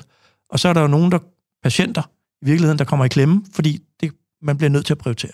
Ja. Så hvordan sikrer vi, at vores velfærdssystem og vores sundhed, som er lige sundhed for alle, kan komme i spil på den her måde? Ja. Og der er én ting, vi ikke kan. Det, vi kan ikke uddanne os ud af det, hvis du spørger mig. Vi kan ikke uddanne os tilstrækkeligt hurtigt til at få eksperter ud til der, hvor vi skal lave ydelsen. Til at vi kan kompensere for alt det her, vi laver på den måde. Nej. Vi kan selvfølgelig skrue op på nogle af parametrene, men det tager 10 år, før du har lavet, øh, altså for, før du ser effekten af det. Ja. Altså, øh, de øh, algoritmer, man så mm. får trænet op til at kigge på, er det, er det meningen, det skal ligge som en ting i skyen, eller som nogle programmer, der kører lokalt på de computere? Der... Jamen, der er ikke nogen tvivl om, at, at fremtiden ligger i cloud. Altså, øh, vi, vi, vi er ikke kommet helt til den erkendelse endnu, og, og det handler også noget, om, noget omkring, at, at det er jo et relativt nyt begreb, øh, men og alligevel er det ikke. Fordi hvis I tænker på det, alle vores bankforretninger, det ligger i cloud i dag. Ja, ja. Øh, al vores øh, CPR-nummer ligger i cloud. Øh, vores øh, mailsystemer ligger i cloud. Også inden for det, vi kalder øh, sundhedsvæsenets firewall. Så, så der er ikke noget, altså der er ikke noget i den, på den måde, hvis du spørger mig, noget farligt at gå i cloud. Øh, men, men og, og fordelen ved cloud, det er jo, at vi kan samkøre data. Det store problem med at have en server, der står i et hjørne, altså en fysisk server, det er jo, at den bliver uddateret teknologisk i løbet af meget kort tid. Ja. Det gør clouden ikke. Øh, og det gør også, at du skal bruge rigtig mange ressourcer på at flytte data fra en server til en anden server, når du hele tiden skal opkonvertere eller opgradere. Og, har, har det offentligt selv datacentre, eller leger ja, de, de sig ind hos... de har øh, gigantiske datacentre jo. Okay. Og, og, og det er jo sådan, som det bliver hostet i dag. Altså, vores Center for Medico, IT og, og, og, og Medico, altså dem, der hedder CIMT, det er dem, der er vores dataejer i dag i Region Hovedstaden. Ikke? De, de, de har stort set alle deres data i dag på server, altså fysiske server, der står et sted øh, på her, under Herlev, i kælderen af Herlev for eksempel. Men de har dem selv, de leger ikke hos Amazon eller Google? Eller? De er begyndt på det. Okay. Altså, sige, og det er, jo, og det, er, det, det er jo det, fremtiden er. Altså, det, det er et initiativ, der lige er begyndt, og vi er med i radiolog, altså inden for radiologien, med i nogle af de første piloter til at få nogle af vores projekter med data op i en cloud-struktur. Ja. Øh, vi er ikke de første i sundhedsvæsenet, der har gjort det, fordi at den 13, dem der har den her hjertestopsrobot, som man møder, oh, ja. når man øh, ringer ind til 1813, jamen de er faktisk allerede der. Øh, okay. så, så, så de har været isbryder, hvad det angår. Øh, og det fungerer øh, altså, øh, faktisk rigtig godt, øh, det samarbejde, og det er jo også nogen, vi lærer af. Det er sådan, i Region Hovedstaden har vi et, et, øh, A, et altså kunstig intelligensnetværk, det hedder A-netværket. Øh, og, og det er jo repræsenteret om mellem 30 og 40 personer, øh, som arbejder med kunstig intelligens for alle mulige grene af, af sundhedsvæsenet, som har samlet et netværk til at dele erfaringer. Ja. Og der har vi i radiologien været, været, været heldige til at blive udvalgt som et af de her isbryderprojekter, som blev kaldt blandt andet med firmaet Radiobotics, som, øh, som vandt erhvervsprisen sidste år, øh, som netop har en algoritme, der kigger på slidgigt. Øh, på, på, billeddiagnostisk. Ja, billeddiagnostisk slidgigt på knæ. Ja. Kan du sige lidt mere om, hvordan, altså når man begynder at træne sådan en algoritme ja. mod et annoteret datasæt, ja. øh, er det en, øh, altså er det sådan en helt nøgen øh, et helt nøgen neuralt netværk i tester, eller er det et, eller bruger I sådan en framework ligesom Watson, eller eller andet, der har noget i forvejen at køre på? Ja, altså nu skal jeg så disclose, jeg er jo ikke domæneekspert på det her, jeg er ikke øh, computer scientist eller noget, jeg er sådan mere bare lomme, øh, øh, hvad jeg har læst mig til. Øh, der, det kommer helt an på, øh, hvor vi starter. Altså, øh, der er jo rigtig meget, der er tilgængeligt øh, på nettet. Det vil sige, du kan jo du kan jo sagtens pive prætrænet netværk, der er designet, som ligger som en Python-kode ned, ja, ja. Øh, som andre har skrevet. Altså, det er der jo rigtig meget af. Altså, der, der er jo sådan meget pionerånd i det her, i, i, i, inden for machine learning, hvor at man, altså, det, det giver mere kredit på bagsmækken i virkeligheden at lægge en kode op til fri afbenyttelse, og være den første til at gøre det, end det gør at publicere og, og patentere den i virkeligheden, og, og lave et firma omkring det. Det, så, så, så der er virkelig meget at hente. Så jeg tror ikke i dag, der er nogen, der bare laver noget fra scratch af. De, de, de lad os sige, tager, hvad der er, og stykker det sammen øh, til at komme en del af vejen, og så lægger de et ekstra lag på en, en ny software-profil, og så er det er performance-algoritmen er jo meget afgørende for det data, den, der, der er tilgængeligt, ja. og den ser. Så. Altså, men det kan jo godt være, et af, de, et af de anker, der har været mod sådan noget, altså mod AI-baseret mønstergenkendelse i alle mulige sammenhænge, det har jo været det der med, at det er svært reelt at vide om algoritmen, hvorfor træffer algoritmen helt konkret øh, svaret ja eller nej. Ja. Og det kan have et problem i forhold til sådan som erstatningsansvar. Helt sikkert. Med biler, ikke? og i forbindelse med kig, altså i forbindelse med øh, billeddiagnostik, der kunne det være patientansvar i, for, i forhold til en fejlbehandling. Fordi det kommer til at ske. Og hvad, hvad, hvad, er der en, løsning, en, en god løsning på det? Øh, hvis du spørger Tesla, så er der det. jamen, nu spørger dig. ja, jamen, øh, fordi det, det, de har lavet, de har, de har lavet et forsikringsselskab. Øh, Til Tesla? Ja, præcis. Ja. Så, Det er selvfølgelig også en øh, løsning. Nå, ja, men, men det er jo fordi, de har jo regnet på det. Og, og lad os sige, og det er jo det, forsikringen kan, det er jo statistik. Så, så de kan godt se, at der er en business case i at lave det, men, men, men og det er uden sammenligning i øvrigt, fordi altså, det her, vi snakker om, det er jo sundhed, og det er altså langt mere følsomt end, end, øh, end, end, end måske en, nogle andre ting. Altså, vi accepterer jo øh, Amazons AI. Den, øh, den hjælper os jo i dag med at vælge det rigtige, tror vi. Ja, vi tror, vi vælger det rigtige, men vi bliver faktisk primet til det, når vi søger på Amazon. Ikke? Fordi andre har valgt det, jamen så vælger vi det også, fordi det giver nok god mening. Det kan vi acceptere, men kan vi, vi kan ikke acceptere, at, at, at en AI kommer og er jo, altså giver et forslag til, at der er en bestemt diagnose, og den måske tager fejl. Øh, det er vi ikke kommet til endnu, øh, fordi øh, det vil den også gøre. Men den tager bare færre gange, sandsynligvis. I nogle taskløsninger vil den tage færre gange fejl, end et menneske gør. Ja. Så hvordan kan vi tilgive et menneske? Hvorfor kan vi tilgive et menneske? Er det, fordi det kan sige undskyld? Eller, Men, men forskellen er jo den, at man kan sanktionere et menneske. Desværre sanktionere ja, jeg, jeg er godt klar over, men, men det er jo, altså, og vi har jo ikke løst det endnu. Vi, vi er klar over problemstillingen, Ja. men altså, måden, vi har gjort det på i dag, det er jo, at vi får, altså AI øh, får jo ikke lov til at stå alene. Nej. AI er en beslutningsunderstøttende ydelse i dag. Ja. Og, jeg vil, og, og så vil jeg også gerne anfægte ordet AI, fordi det giver Ja, ja, ja. det giver, ja. det giver stærke associationer for noget, der er autonomt og gør noget mod vores vilje, eller Terminator. Cyberdyne Systems ja, ja, Model præcis, 101. ikke? Øh, Ja, men øh, jeg ser mere, at AI i dag, og det, det er mere argumenteret, det er mere øh, AR, Ja, ja, ja. Øh, så, så vi bliver mere en cyborg. Ja. Så, så det, den kan gøre, det er, at den kan give os superhuman strength. Den, den kan klæde os på til at løfte ting, vi ikke kunne gøre før. Hurtigere, smartere, bedre. Øh, men på specifikke tasks, der er stadig et menneske bag. Ja. Der er en mennesketankegang bag. Der er en menneskeinteraktion bag. Der er en menneskelig handling bag det input, som det giver. Men det frigør noget tid. Og, men hvordan kommer det så til udtryk helt konkret i den øh, radiologiske arbejdsstation? Jamen, det kommer jo til, altså, jeg tror, fremtiden bliver lidt ligesom et App Store. Altså, det vil sige, at vores radiologiske data ligger i et cloud-miljø, og så er det næsten ligegyldigt, hvilken leverandør du har. Det er sådan, måske leverandøren er underordnet, fordi det er, om det er en Samsung eller en Apple-telefon, den kan det samme. Men du kan hive den app ned, som du bedst kan lide. Der er masser af apps, der kan det samme. Men, men du kan tage den ned, som giver bedst mening i en bestemt kontekst, fordi den er lækre og hurtigere og bedre, synes du selv, eller et eller andet den stil. Eller har performet bedre de videnskabelige artikler, du, du læser. Nogle af de ting, øh, tror jeg, bliver fremtiden i, i radiologi. Og det er også derfor, vi er på vej hen imod, at de, de arbejdsstationer, vi snakker om før, som er sådan nogle standalone computere, Ja. øh, som har som fisker data, altså data ligger centralt, men softwaren ligger lokalt. Mm. Det, det bliver nok mere sådan, så at softwaren ligger et sted, du hiver ned, øh, som så skal lave den ydelse, den nu gør, og en del af det bliver automatiseret i baggrunden.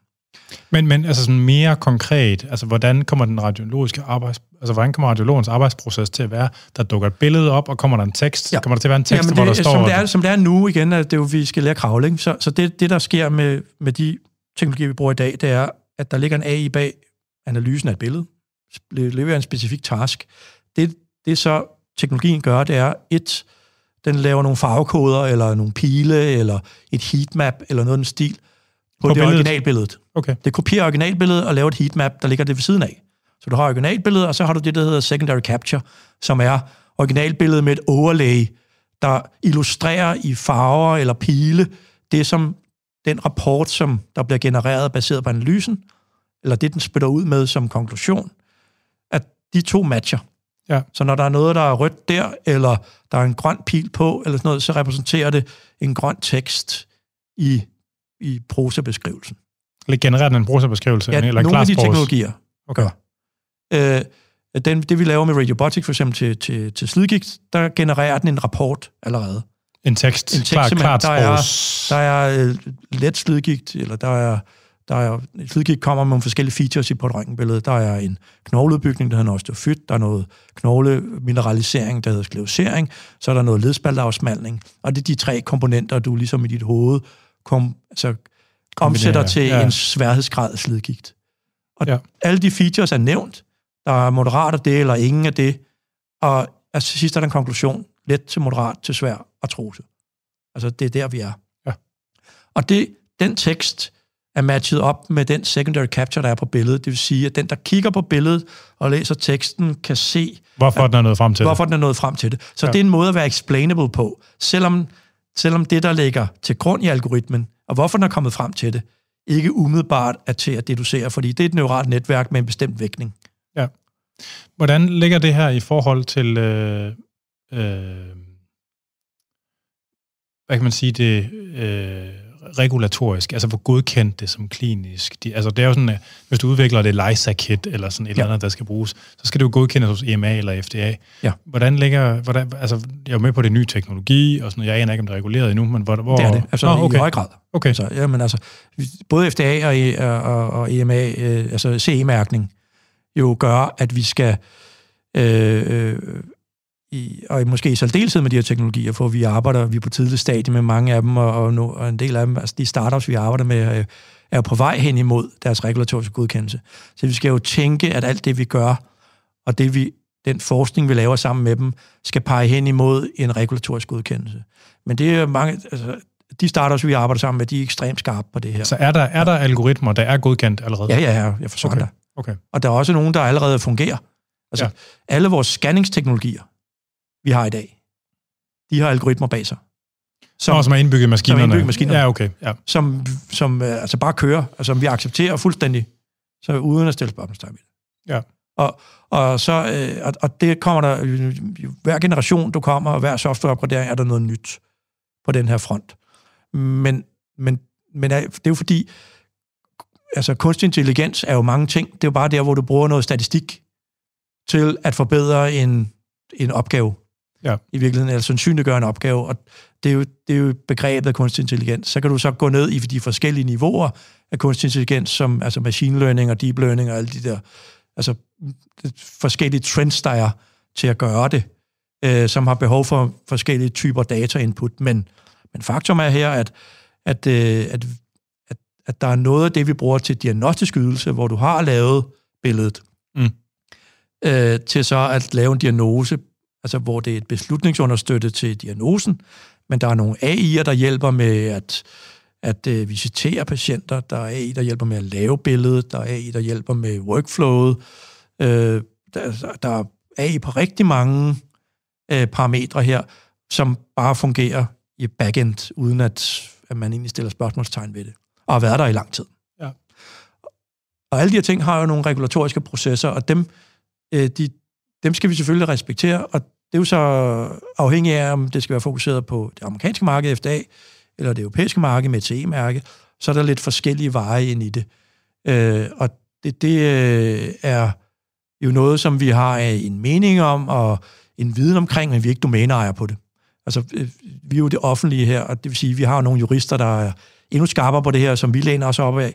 Øh, og det vil sige, at alt det, vi laver her, det er jo igennem øh, godkendelsesprocedurer. Vi søger om godkendelse i en etisk komité, enten nationalt eller lokalt, om at få adgang til data og bruge data øh, til vores projekter. Vi, vi sørger for, at de kontrakter, vi laver, er juridisk godkendt af vores jurister i vores region, øh, som er matchet med de jurister i de firmaer, vi eventuelt arbejder sammen med. Og vi har lavet samarbejdsaftaler med det, der beskriver, hvordan arbejder vi sammen, hvordan deler vi data og alt. Så vi er jo transparente med det her. Og alle de her ting bliver så også brugt af de virksomheder, vi også hjælper øh, på vej mod et CE-mærke i den regulatoriske proces til at sige, nu har vi lavet de og de undersøgelser, og de hjælper sig med at, at opfylde de og de kriterier, som en regulatorisk proces kræver. Ja. Så, så det er sådan, vi tænker og arbejder.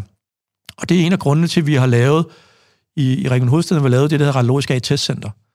Og Radiologisk AI Testcenter er et samarbejde i første omgang mellem, mellem Bispebjerg og Frederiksberg Hospitals radiologiske afdeling og Herlev og Gentofte Hospitals radiologiske innovationsafdeling. Øh, vi har gået sammen i et virtuelt samarbejde omkring den her agenda, fordi vi er godt klar over, at det her, altså øh, kunstig intelligens er selvfølgelig ny teknologi, men det, det, er, det er en lidt, selvom når man koger det ned, ikke er meget anderledes end ny teknologi, så øh, er der nogle ting her, som skal løses, som vi ikke kan løses hver for sig, men vi kan løse i fællesskab. Så vi har gået sammen i det her virtuelle samarbejde, og det er forudsætningen for, at vi kommer i mål. Og her har vi ekspertise til, at hvordan vi skal få data ud og håndtere det korrekt, hvordan vi skal gemme data, hvordan vi skal rense data op, hvordan vi skal label data, hvordan vi skal bruge det til at træne vores algoritmer, øh, hvordan vi skal implementere de algoritmer, vi nu har testet og virker i en klinisk kontekst, og hvordan vi skal håndtere de juridiske omkring det, hvordan vi skal lave kontrakter.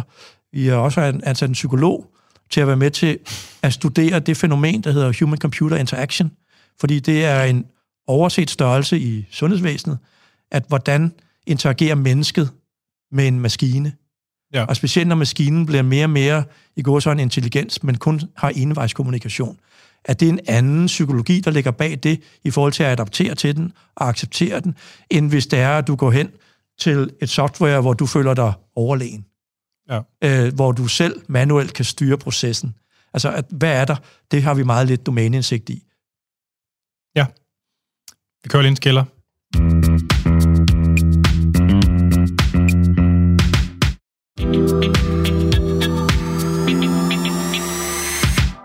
Og så er vi tilbage igen. Øh, jeg har et spørgsmål fra tidligere. Øh, når, I, når, man, når man har et sæt af nogle billeder, og nogle, der er noteret med nogle vurderinger af nogle eksperter, øh, af om der for eksempel er UA, eller ej, om man træner øh, datasættet på det. Øh, der, er jo hele den her, der er jo hele det her ballade omkring billeddiagnostik i forhold til symptomniveauer, som jo er to helt forskellige ting. Ja. Øh, jeg går ud fra, at annoteringerne er primært er baseret på en, en hvad kan man sige, en hvad skal man kalde det, meka- mekanisk vurdering, og ikke en, ikke en symptomatisk eller symptomvurdering, eller hvad? Ja, præ- præcis. Altså, er det, den, er, den her løsning, vi har, ja, ja. Det er, den er jo radiolog-minded. Ja. Altså, det vi arbejder med, det er jo... Du kan nok afnyde, hvad det min næste spørgsmål ja, er. Ja, jeg er godt klar over, hvad det er. øh, og jeg prøver ligesom at se, om jeg kommenterer for det. Men, men øh, jeg begynder at lære lidt at kende. Nå, men, nå, men, men øh, vi skal igen, som jeg siger, jeg gentager mig selv, øh, vi skal lære at kravle, før vi kan gå. Altså, en er at løse, altså find, hvad, hvad er der af fejl i billedet? Ja. Vi er, vi er udmærket klar over, at på specielt skeletområdet har vi den kæmpe, kæmpe udfordring, at der er rigtig meget defineret sygdom på billeder, som ikke har noget som helst at gøre med symptomer. Ja. Altså hvis vi tog øh, os to, øh, vores bedste alder, midt i, livet, alt mulige stykker midt, i midt i livet, og scannede os, så vil vi fejle rigtig mange ting defineret. Vi ja. har ingen symptomer for det, men det er karakteriseret som sygdom. Øh, og det er et stort problem. Og det er jo en, det er et problem, der er i stigning, og det er specielt fordi vi bliver amerikaniseret med det her. Altså, vi laver flere billeder, end der i virkeligheden er behov for. Og det havde Journal of American Association, altså JAMA, som er et af de fem store tidsskrifter i verden, havde en hel artikelserie med fokus på det her i 2019, der hed uh, Curbing Unnecessary Waste in Imaging, som jo handler om, at jo mere du laver billeder, jo flere tilfældige fund får du. Og et tilfældigt fund i på engelsk sprog, det hedder det incidentaloma. Altså et incidentalom. Det er et dejligt ord. Ikke? Øh, det smager godt i munden. Ikke? Og det skal forstås på den måde, at man finder noget på et billede, der er defineret som sygdom, men som ikke har noget med sygdommen at gøre. Eller som ikke genererer symptomer. Ja. Øh, og ikke har noget med patientens klager at gøre. Det kan være et led, der ser ud til at gigt, men som man kan ondt i. Eller... Lige præcis. Det kan være, at du øh, har en diskusprolaps i ryggen, som alle har, hvis vi scanner os. Når man er over 30, så er alle en diskusprolaps. Ja. Øh, så øh, det kan være, at øh, du har nogle knoglekonfigurationer, når du laver røntgenbilleder på dine hofter, der gør, at, at øh, du har øh, forstadier til at få slidgigt. Ja. Øh, alle sådan nogle ting. Øh, der er nogen, der får det, og nogen, der får det ikke, og det, det er det, det store skisma, og det er derfor, billeder ikke skal laves. De skal ikke stå alene. Det er det, der hedder companion diagnostics. De skal ja. fortolkes og laves kun i en klinisk kontekst. Så der skal være en klinisk problemstilling, som man skal koble billedet på. Og det hele... Øh, så er der nogle enkelte måde, områder, hvor, det, altså, hvor vi kan diskutere, om det giver mening at skrine. Ja. Altså, det er jo... Måske på kraftområdet kan det give mening. Det diskuterer man stadig, men det, det er jo nok nået til det punkt, hvor vi siger, jamen, det giver nok mere værdi, end det giver noget negativt. Øhm, jeg betinget hvad for en kraftform det er. Og, det er lige præcis det, ikke? Altså, ja. Men det, der er ikke nogen... Altså, det, det, vi ikke ved, det er, hvis man fanger noget tidligere, det, så var det blevet til noget. For det første. Det ved vi ikke, fordi vi, vi kan jo ikke vente og se. Det studie er ikke lavet. Øh, den anden ting er så, at hvis vi nu fjerner det tidligere, så ved vi heller ikke, om vi giver flere komplikationer, end hvis vi nu fjernede det senere. Nej. Øh, så, så alle de der ting kommer tilbage til vores forståelse af billeder. De skal fortolkes i sin kontekst, og, og skeletsystemet er, er den den store udfordring. Så vi skal selvfølgelig gøre det her kun i en kontekst af, hvor det giver mening. Og det er det der, hvor at billederne giver en værdi i patientrejsen. Det bidrager til fortolkningen af, hvor patienten skal hen næste gang. Og det er det, som vi skal bruge teknologi til. Og nu kommer det næste spørgsmål ja. så. Hvis man trænede dem på et datasæt, ja. som der ikke handlede om nogle radiologerne sagde, at der så ud til at være UA i ledet eller ej, ja. men om patienten havde ondt eller ej, ja. Vil, har man gjort det? Øh, ja og nej. Altså, du har ikke gjort det helt specifikt på den måde, men du... Altså, men konceptuelt, ja. altså... Hvis vi snakker om artrose, for eksempel, ikke? Ja. der er lavet et stort... Øh, altså, I, nogle af jer vil sikkert kende det, der Framingham-undersøgelsen, som er et stort kardiovaskulært studie, blandt andet, hvor man kiggede på øh, risiko for hjertekarsygdom øh, tilbage i nullerne, altså slut 90'erne og nullerne. Meget giga stort studie over for, over for England. Det, der lavede man også billeder af led. Massachusetts. Ja, undskyld, Massachusetts, ja. ja. ja. Men, men i det har man lavet billeder af led, altså hofter og knæ også. Ja, ja.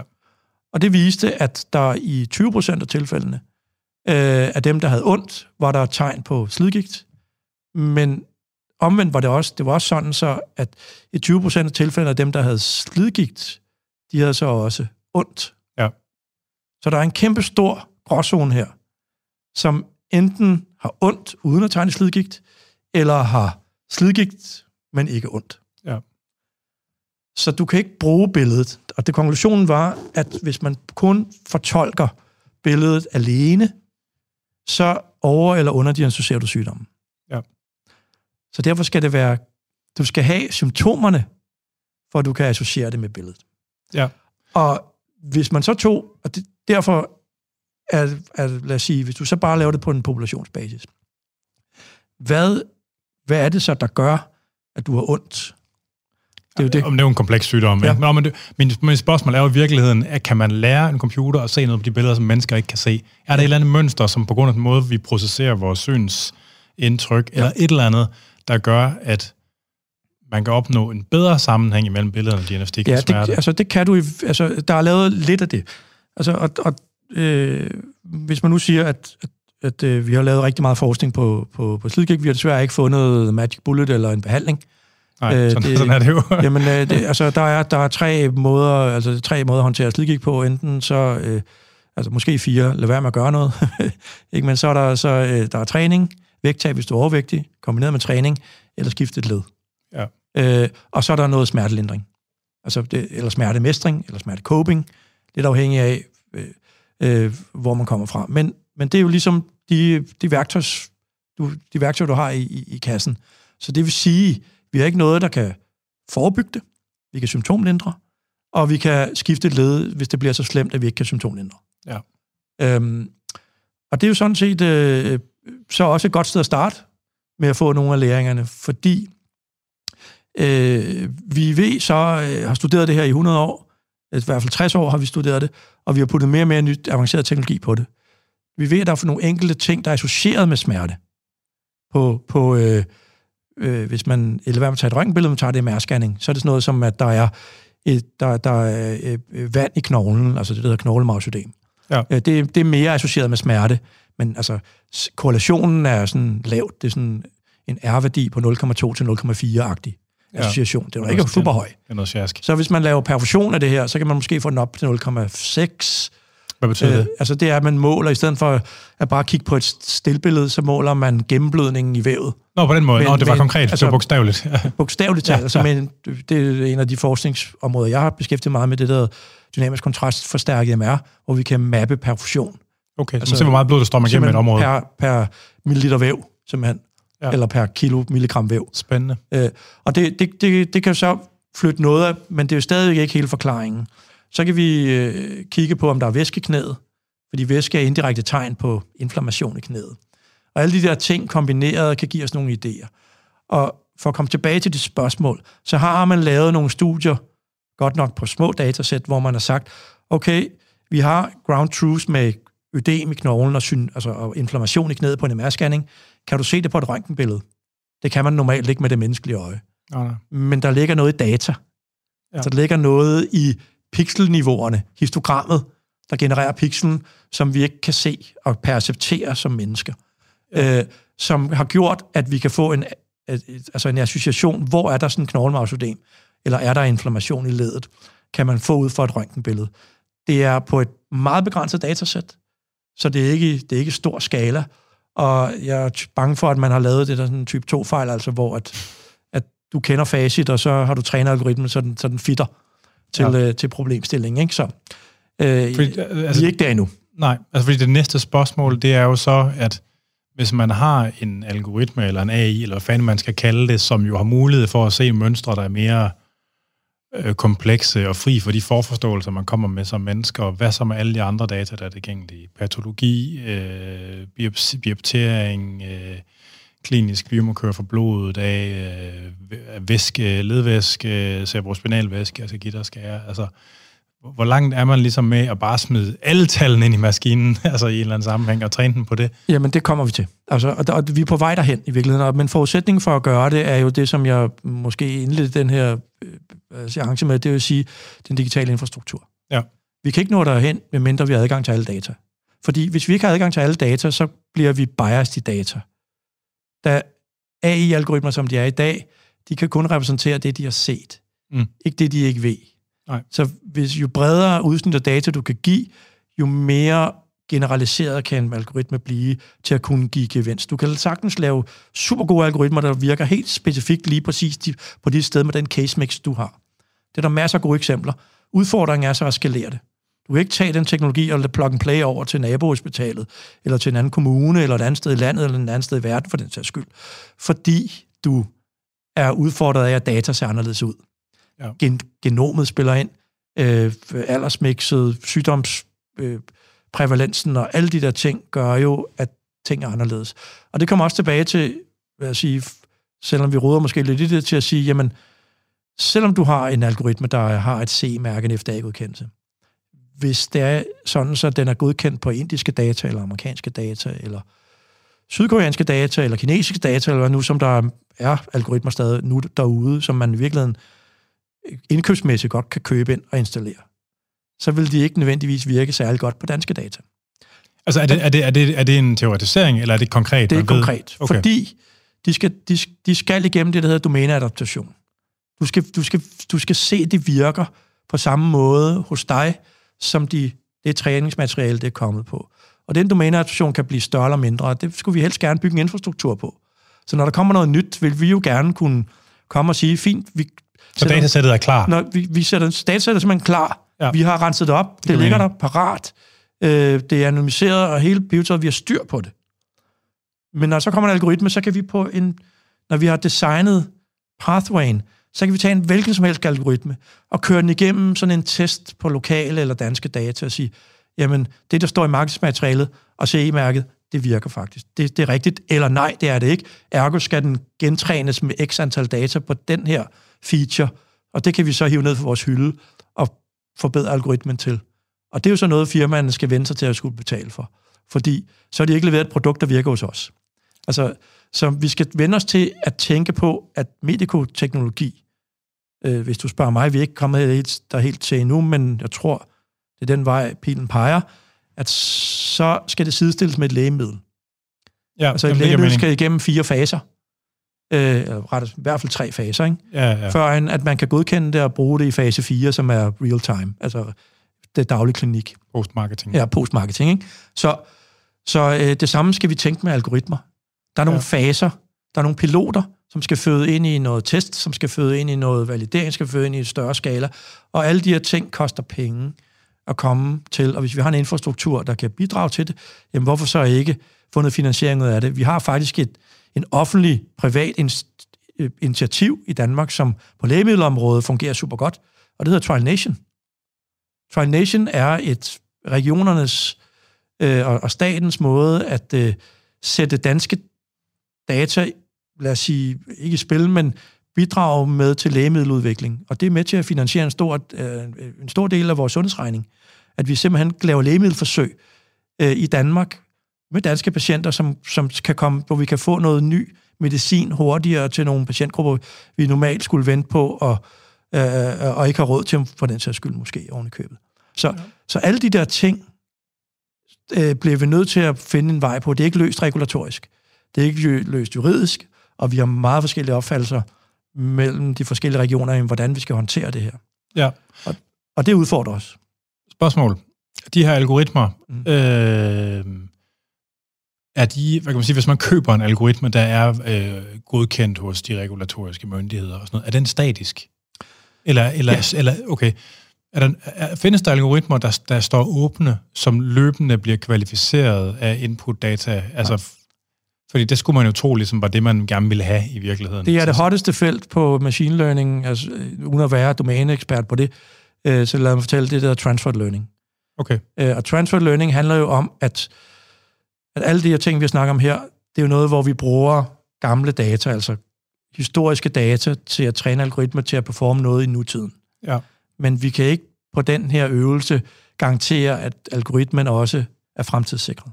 Nej. Fordi hvis vi ændrer på softwareversionen, hvis vi ændrer for teknologien, der kommer næste gang, vi køber en ny scanner osv., så kan vi ikke garantere, at det, der virker her, virker næste gang. Og den læring, hvor man laver, tager noget, der virker nu, og får det til at virke i fremtiden, det hedder transfer learning. Ja. Og det kræver, at vi konstant får input med ny data, som forbedres algoritmen hen ad vejen. Ja. Det har man regulatorisk ikke håndteret endnu. I hvert fald, ikke, i hvert fald på ingen måde i EU, øh, fordi der er vi underlagt øh, ret strenge kriterier for EMA. FDA har taget hul på den, og begyndt at lempe lidt på den her, og faktisk frigjort det på nogle indikationer. Altså, det er jo svært ja. grundlæggende at godkende noget, der er i ændring. Ja, men det, og, og de har gjort, altså, og der, det kan man sige, måske præmaturt har de gjort det, fordi de har bare givet det frit.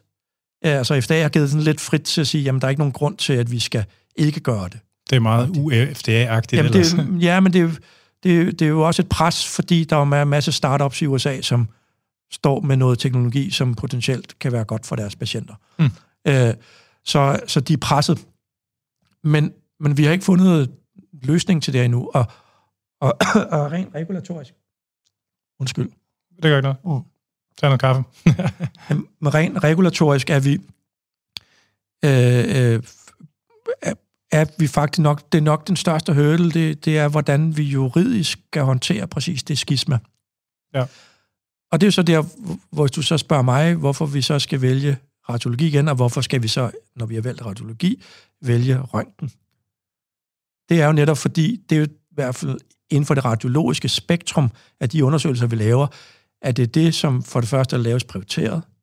Nummer to, der hvor at det, vi laver i dag, ligner meget det, vi også lavede for fem og for ti år siden. Det vil sige, at vi kan få god værdi nutidigt, og også ind i nær fremtid af de teknologier, vi udvikler på røntgenbilledet, fordi det stadigvæk ligner sig selv. Det ændrer sig ikke så meget som de andre.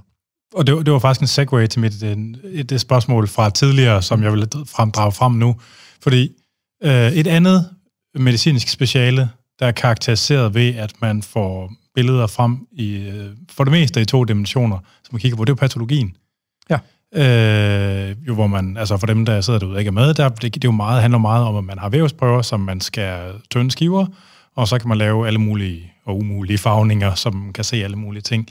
Øh, det er jo om noget... Altså, de har selvfølgelig ikke helt den samme erfaring med at lave det om til et billedformat, som radiologerne har, men er det ikke et lige så oplagt område at gøre det der på? Øh, 100 procent. Eller måske der mere? Altså ja, sådan. men det er helt klart. Altså, når jeg, når jeg siger øh, billeder, så er det jo alle, alt der, hvor vi laver billeder. Ja. Det vil sige, hvor, hvor der ligger billeder til grund for de beslutninger, vi laver, og og lige for at kommentere det, du sagde, jamen, patologien er faktisk digital. Okay. Altså, meget af det, man laver i dag, er blevet digitaliseret. Men historisk har de vel ikke brugt lige så mange sådan, nej, nej, film og billeder nej, som Nej, nej, men og det, at sige, at de er på vej ja. øh, dertil, og, og igen, altså i USA er det jo gigantisk, og der er nogle, altså, der, der er nogle af de her startups, der netop understøtter patologianalyser, som jo er blevet unicorns altså allerede, ikke? Ja. Altså, som, som, øh, nu kan jeg ikke huske, hvad de hedder, men, øh, men Pager AI, tror jeg, de hedder, ikke? Okay. Øh, som er sådan en. Altså, og, og de, de sidder så på, øh, de har så fået adgang til, ja, det er nok det største samling af patologiske samples for et, et, et hospital i New York. Okay. Øh, øh, det er Cancerinstitut derovre, ikke? Så, så de, de sidder rigtig stærkt på, på nogle af de her cancerpræparatsanalyser. Øh, ja. Øh, og, og det er jo sådan, at lad os sige, når du nu zoomer sådan et, en vævsprøve op, det kan godt være, at den er 5 mm, da du har taget den ud, men du så zoomer den op gange 10.000 i dit mikroskop, så er der virkelig jamen, meget så at er kigge der jo på. virkelig meget at kigge på. Ikke? så så, øh, så det, det stiller jo store krav, og det tager lang tid for Ja. patologen at sidde og sk- og skrine hele, altså, hele det her præparat, og så er det også meget anstrengende for øjnene at sidde Oh, yes. og, og kigge i sådan et mikroskop 8 timer om dagen. Ikke? Altså det, det kan man simpelthen nærmest ikke. Så, så det giver rigtig god mening. Øh, og nogle af de landvindinger, vi også har set, altså hvor man også allerede har AI-understøttelse, det er jo på ultralydsområdet, som også bliver brugt ikke kun i radiologiske domæne, men i kardiologi, i obstetrik, altså fødselslægerne, øh, øh, gynekologerne og sådan nogle ting. Der er der også AI-teknologier, der understøtter analyser øh, til at barnets fødselsvægt og sådan nogle ting, øh, øh, blandt andet. Og der er, øh, øh, hvad hedder det, øh, AI, der, der hjælper med at kigge på hudtumorer, øh, for eksempel. Altså, du kan tage et fotografi af din øh, modermærke, ikke? og så får du en AI i dag til at sige, er den farlig, ikke farlig. Ikke? Og det kan den gøre ret godt. Okay. Så, så, og det er jo der, hvor billederne er. Øjenlægerne har også, øjne, når de kigger ind på øjenbaggrunden, så laver de jo billeder af øjenbaggrunden. Ja. Øh, og det er der også initiativer på, hvor, at, øh, hvor nogle af de sygdomme, man kan se som et mønster, kan AI hjælpe med at faktisk at se, altså vise billedet, at der er tegn til det i øjnene. Og det kan man transformere ind i virkeligheden til en standalone ting, så man kunne tænke sig, at det var helt ude hos optikeren, den her teknologi. Sådan så, når de printede deres, når de sad og kiggede ind i folks øjne alligevel og målte vores synsstyrke, så kom der også ud i øvrigt, at der øh, diabetes, retinopati, eller hvad ved jeg, man nu øh, kunne forestille sig helt ude ved brugeren nu. Ja. Øhm, Ja. så, så mange af de her teknologier er jo på vej ud over det hele. Det, det øh, vi godt vil, det var, at vi vil gerne prøve at lave, altså i stedet for at give fuldstændig frit spil, så vi vil gerne prøve ligesom at styre processen, fordi det er ikke alle teknologier, der i en dansk sundhedskontekst giver mening. Nej. Og, og det vender mig tilbage til igen, hvorfor arbejder vi blandt andet sammen, hvorfor vi arbejder sammen med Robotics, og hvorfor vi synes, deres rejse er en super god, øh, godt eksempel på, hvor, hvor man skal starte med at få læringerne. Øh, det er fordi, de tager fat i det her røntgenbillede af, af, af knogler. Øh, det er både på frakturer, men også på slidgigt og på andre gigtlidelser øh, i, i skelettet. Og det er back and bone i det. Øh, så vi laver rigtig mange af de her billeder, men vi har mindre og mindre tid til at beskrive dem.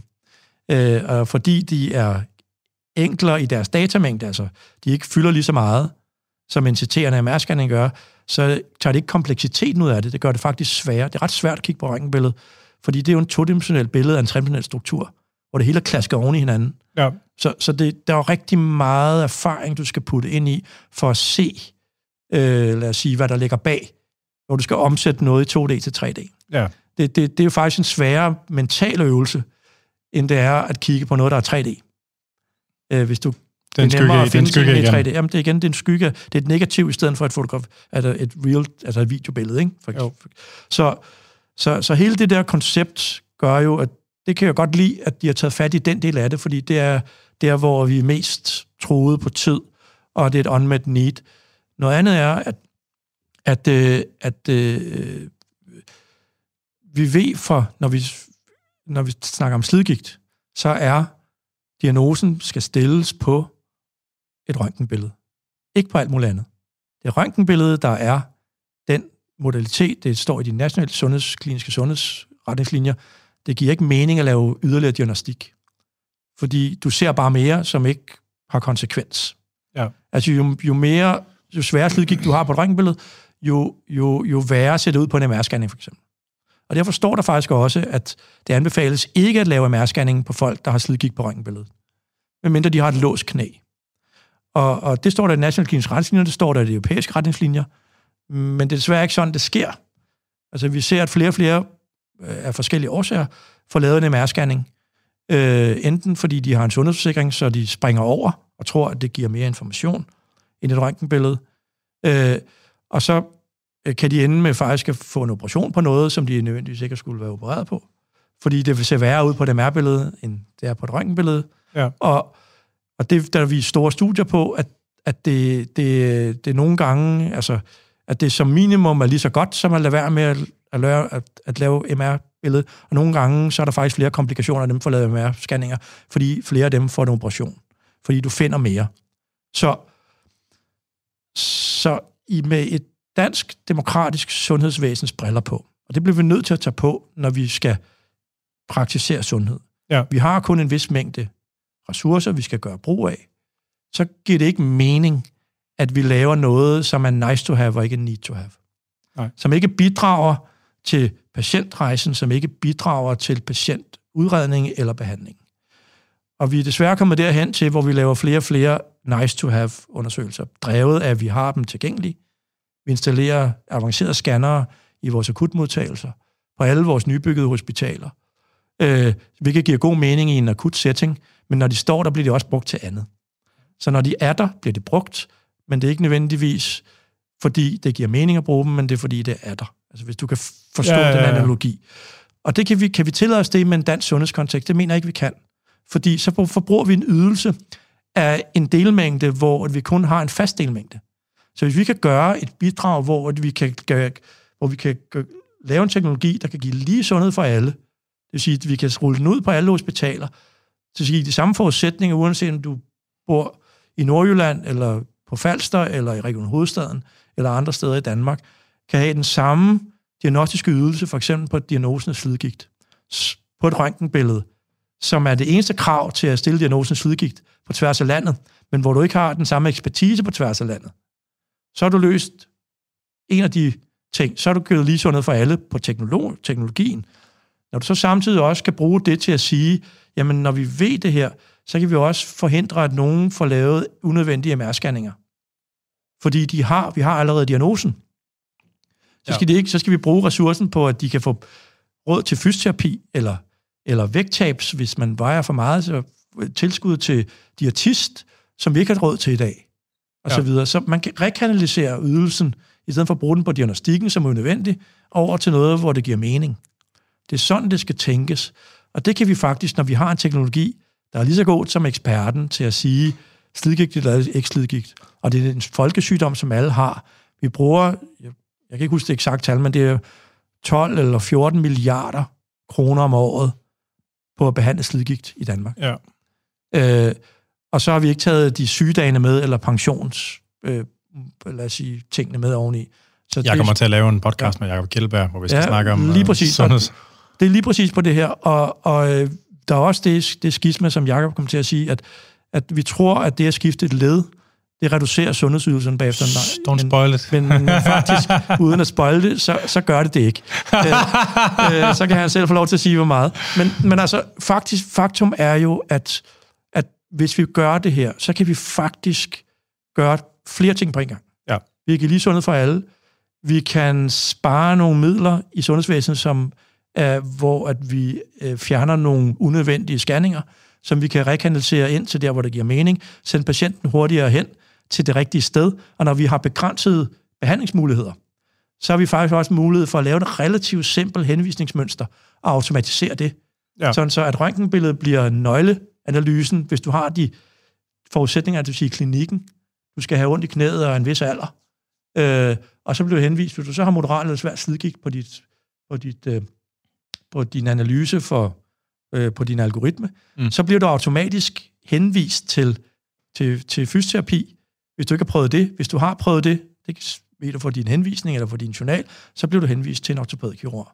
Hvis du er overvægtig, så er det en diætist, som så, og derefter en fysioterapeut. Så vi hjælper med patientrejsen i virkeligheden, baseret på det her. Og så sparer vi nogle unødvendige henvisninger i specialambulatorierne, som vi ser i dag. Og hvis du læste udskrift for læger i oktober måned i, i, øh, i, i sidste år, 2020, så var der et tema omkring artrose. Og der er chefen, øh, ortopædkirurgen nede for Næstved, skriver faktisk i en, i en klumme der, at, at han må sende op til 40 procent af hans patienter hjem i det ortopædkirurgiske ambulatorium med uforrettet sag, fordi de kommer for tidligt. De er ikke kandidater til at blive opereret. Boom. 40 procent. Og det er jo simpelthen fordi, de ikke har været igennem den her rejse endnu, eller måske har fået lavet en mr som viser noget, som øh, ser værre ud, end det i virkeligheden er, og så videre, så videre. Så der er masser af forklaringer, vi ikke rigtig har styr på. Så der er så, så patienten sparer unødvendig tid ved at møde op og ikke kan få tilbudt noget. Samfundet sparer ressourcer, fordi vi ikke unødvendigt bruger ressourcer, som vi har begrænset. Øh, og, og, og samtidig får vi reintroduceret tid, fordi en af den ydelse, som røntgenbilledet vil lave, det bliver lavet en algoritme, så radiologen ikke behøver at bruge tiden på det, ja. at lave analysen. Så kan de bruge tiden på at kigge på differentialdiagnoserne i stedet for. Og derved så kan man automatisere det, og så kan vi lige sundhed for alle. Fordi igen er det fortolkninger. Ja. Øh, Når det er mennesker, der er involveret. Ja. ja, du har slået din pointe fast. Jeg køber den. Ja, det er godt. Øh, jeg har et spørgsmål mere. Ja. Det går, at det falder lidt uden for pladen. Så, altså, jeg har jo jeg har jo en baggrund i sådan noget laboratorie, øh, wet lab øh, arbejde øh, med molekylær biologi og sådan noget. Og der har man jo mange af de her omics-teknikker, altså genomics, øh, proteomics, øh, som kommer fra massespektrometri, øh, fra øh, de her forskellige genchips og sådan nogle, som genererer uhyrlige mængder data. Ikke? Og det er jo, de, de har jo kun, altså på trods af, at der jo stensikkert øh, gemmer sig noget i dem, så har de jo kun i meget begrænset omfang fundet frem til klinikken, formodentlig fordi de er så hjernedødt kompliceret. Øh, og det er jo sådan en ting, der vil være virkelig oplagt at få øh, en computer til at kigge i, i stedet for mennesker. Er det, er det, altså, ja, hvor meget berøring har I med det? Det er sjovt, du siger det, fordi det er vi faktisk også taget hånd om i KAK og Road. Okay. Øh, rejsen, rejsen minder jo meget om det her med data fra præcis, billederne. Ikke? Ikke? Og de, de her agendaer byder ind i hinanden, og gener kan ikke fortolkes uden klinik, eller billeder, eller blodprøver, eller, eller markører i blodet, øh, som, øh, som den skal, lad os sige, være med til at lave signalet stærkere. Mm. Øh, så Øh, øh, vi, har, vi har et initiativ i gang i Cark Road, hvor, hvor det, Cecilia, og det kan være, hun er underskøbet, skal have plads til en podcast i sig selv, fordi det, det er ret spændende, har fundet nogle nye signaler. At, øh, at dem, der blev opereret... Cecilia? Ja, øh, øh, hvad hedder det? Det er en af Anders Troelsens phd studerende ja. øh, som, øh, som arbejder sammen med øh, Blodbanken øh, og Decode op i Island, øh, og har kigget på på det danske bloddonorstudie og det, øh, hvad det hedder, Region Hovedstadens bloddonorstudie og folk med artrose, der blev opereret, og fundet nogle nye signaler i generne. Til Pro- dem, der Proteomics får, eller, ja, eller site-directed? Ja, det er SNPs i virkeligheden. Ikke? Så, okay, så, ja. Øhm, øh, og, og jeg kender Genetisk, ikke... Genetiske polymorfismer. Ja, dem, okay, jamen, jeg kender ikke... Jeg er ikke domæneekspert på det her, men og jeg har ikke set de endelige data, så tag det her med grænsalt. Altså, rygter vil sige, at vi har fundet nogle nye gensignaler, som kan sige, hvem får effekt af at få skiftet et led, og ikke få skiftet et led. Fordi der, det er jo ikke sådan, man tror, fordi man får skiftet et led, altså virker det hos alle. Der er cirka 20 procent, hvor det ikke virker som, men der ser ud som om, at det er faktisk noget, generne kan forklare en del af det. Så vi er, har lige sendt et, en ansøgning afsted øh, til en større, øh, lad os sige, innovationsfond, hvor vi faktisk vil undersøge det her. Hvor vi vil samkøre analysen på røntgenbillederne med blod? Med blodbiomarkers, altså nogle nedbrydningsprodukter i kollagen, øh, med, øh, som for, for det danske firma Nordic Bioscience. Med hvor, hvor jeg gen, arbejder. ja, ikke? Med, med genprofilerne, ja. som bliver, har blevet, er blevet analyseret i Decode, øh, og artrosediagnosen på røntgenbilledet, som vi har analyseret med radiobotics-teknologi. Det vil vi gerne samkøre, for at se, om vi kan få en risikostratificerings øh, værktøj, der er bedre end det, vi har i dag. Lidt ligesom man har sådan en, altså Framingham-studie jo gav en risikostratificering baseret på, at man skulle behandles med statiner for hjertekarsygdomme. Ja. Det var det, det lagde til grund for. Altså, øh, når det og det og det ting var opfyldt, jamen så skulle du have den her behandling, og når de og de her ting var opfyldt, skulle du have den her behandling. Og det kan vi faktisk måske tage helt hen til at finde dem, der udvikler hurtig slidgigt. Det er en af vores hypoteser. Fordi det er sådan, at slidgigt er noget, alle får. Vi får fenotypen på billederne. Altså, hvis man laver billeder af os alle sammen, så er vi alle sammen slidgigt, når vi er ældre, fordi det er et ja. fænomen. Men vi får ikke sygdommen. Altså, så vi skal skælne fenotypen fra sygdommen. Ja.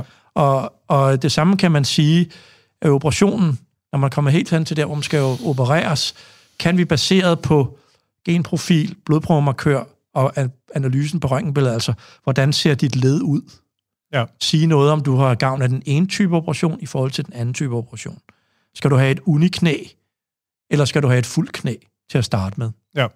Øh, og det, alle de der ting er jo noget, fordi vi har data, og fordi vi, de danske registerdata er så super gode sammenlignet med resten af verden, har vi alle forudsætninger i Danmark for at lave den her type forskning, og sætte os selv på landkortet.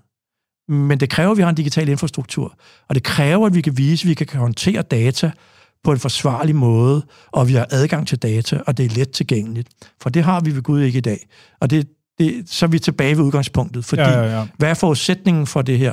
Det er ikke en øvelse, at vi skal lave mere forskning, og vi skal bruge data, bare fordi vi gerne vil blive klogere. Nej, for at redde dansk sundhedsvæsen i fremtiden, så har vi brug for, at det bliver digitaliseret. Det har vi allerede vedtaget ved at gå på sundhedsplatformen. Det har vi allerede vedtaget ved at blive digital radiologi. Men vi udnytter ikke det potentiale, der ligger i at være digitaliseret. Vi sætter det ikke i spil til gavn for patienten. Og det er jo, det er jo, det er jo dumt, når vi er det mest digitaliserede land i verden.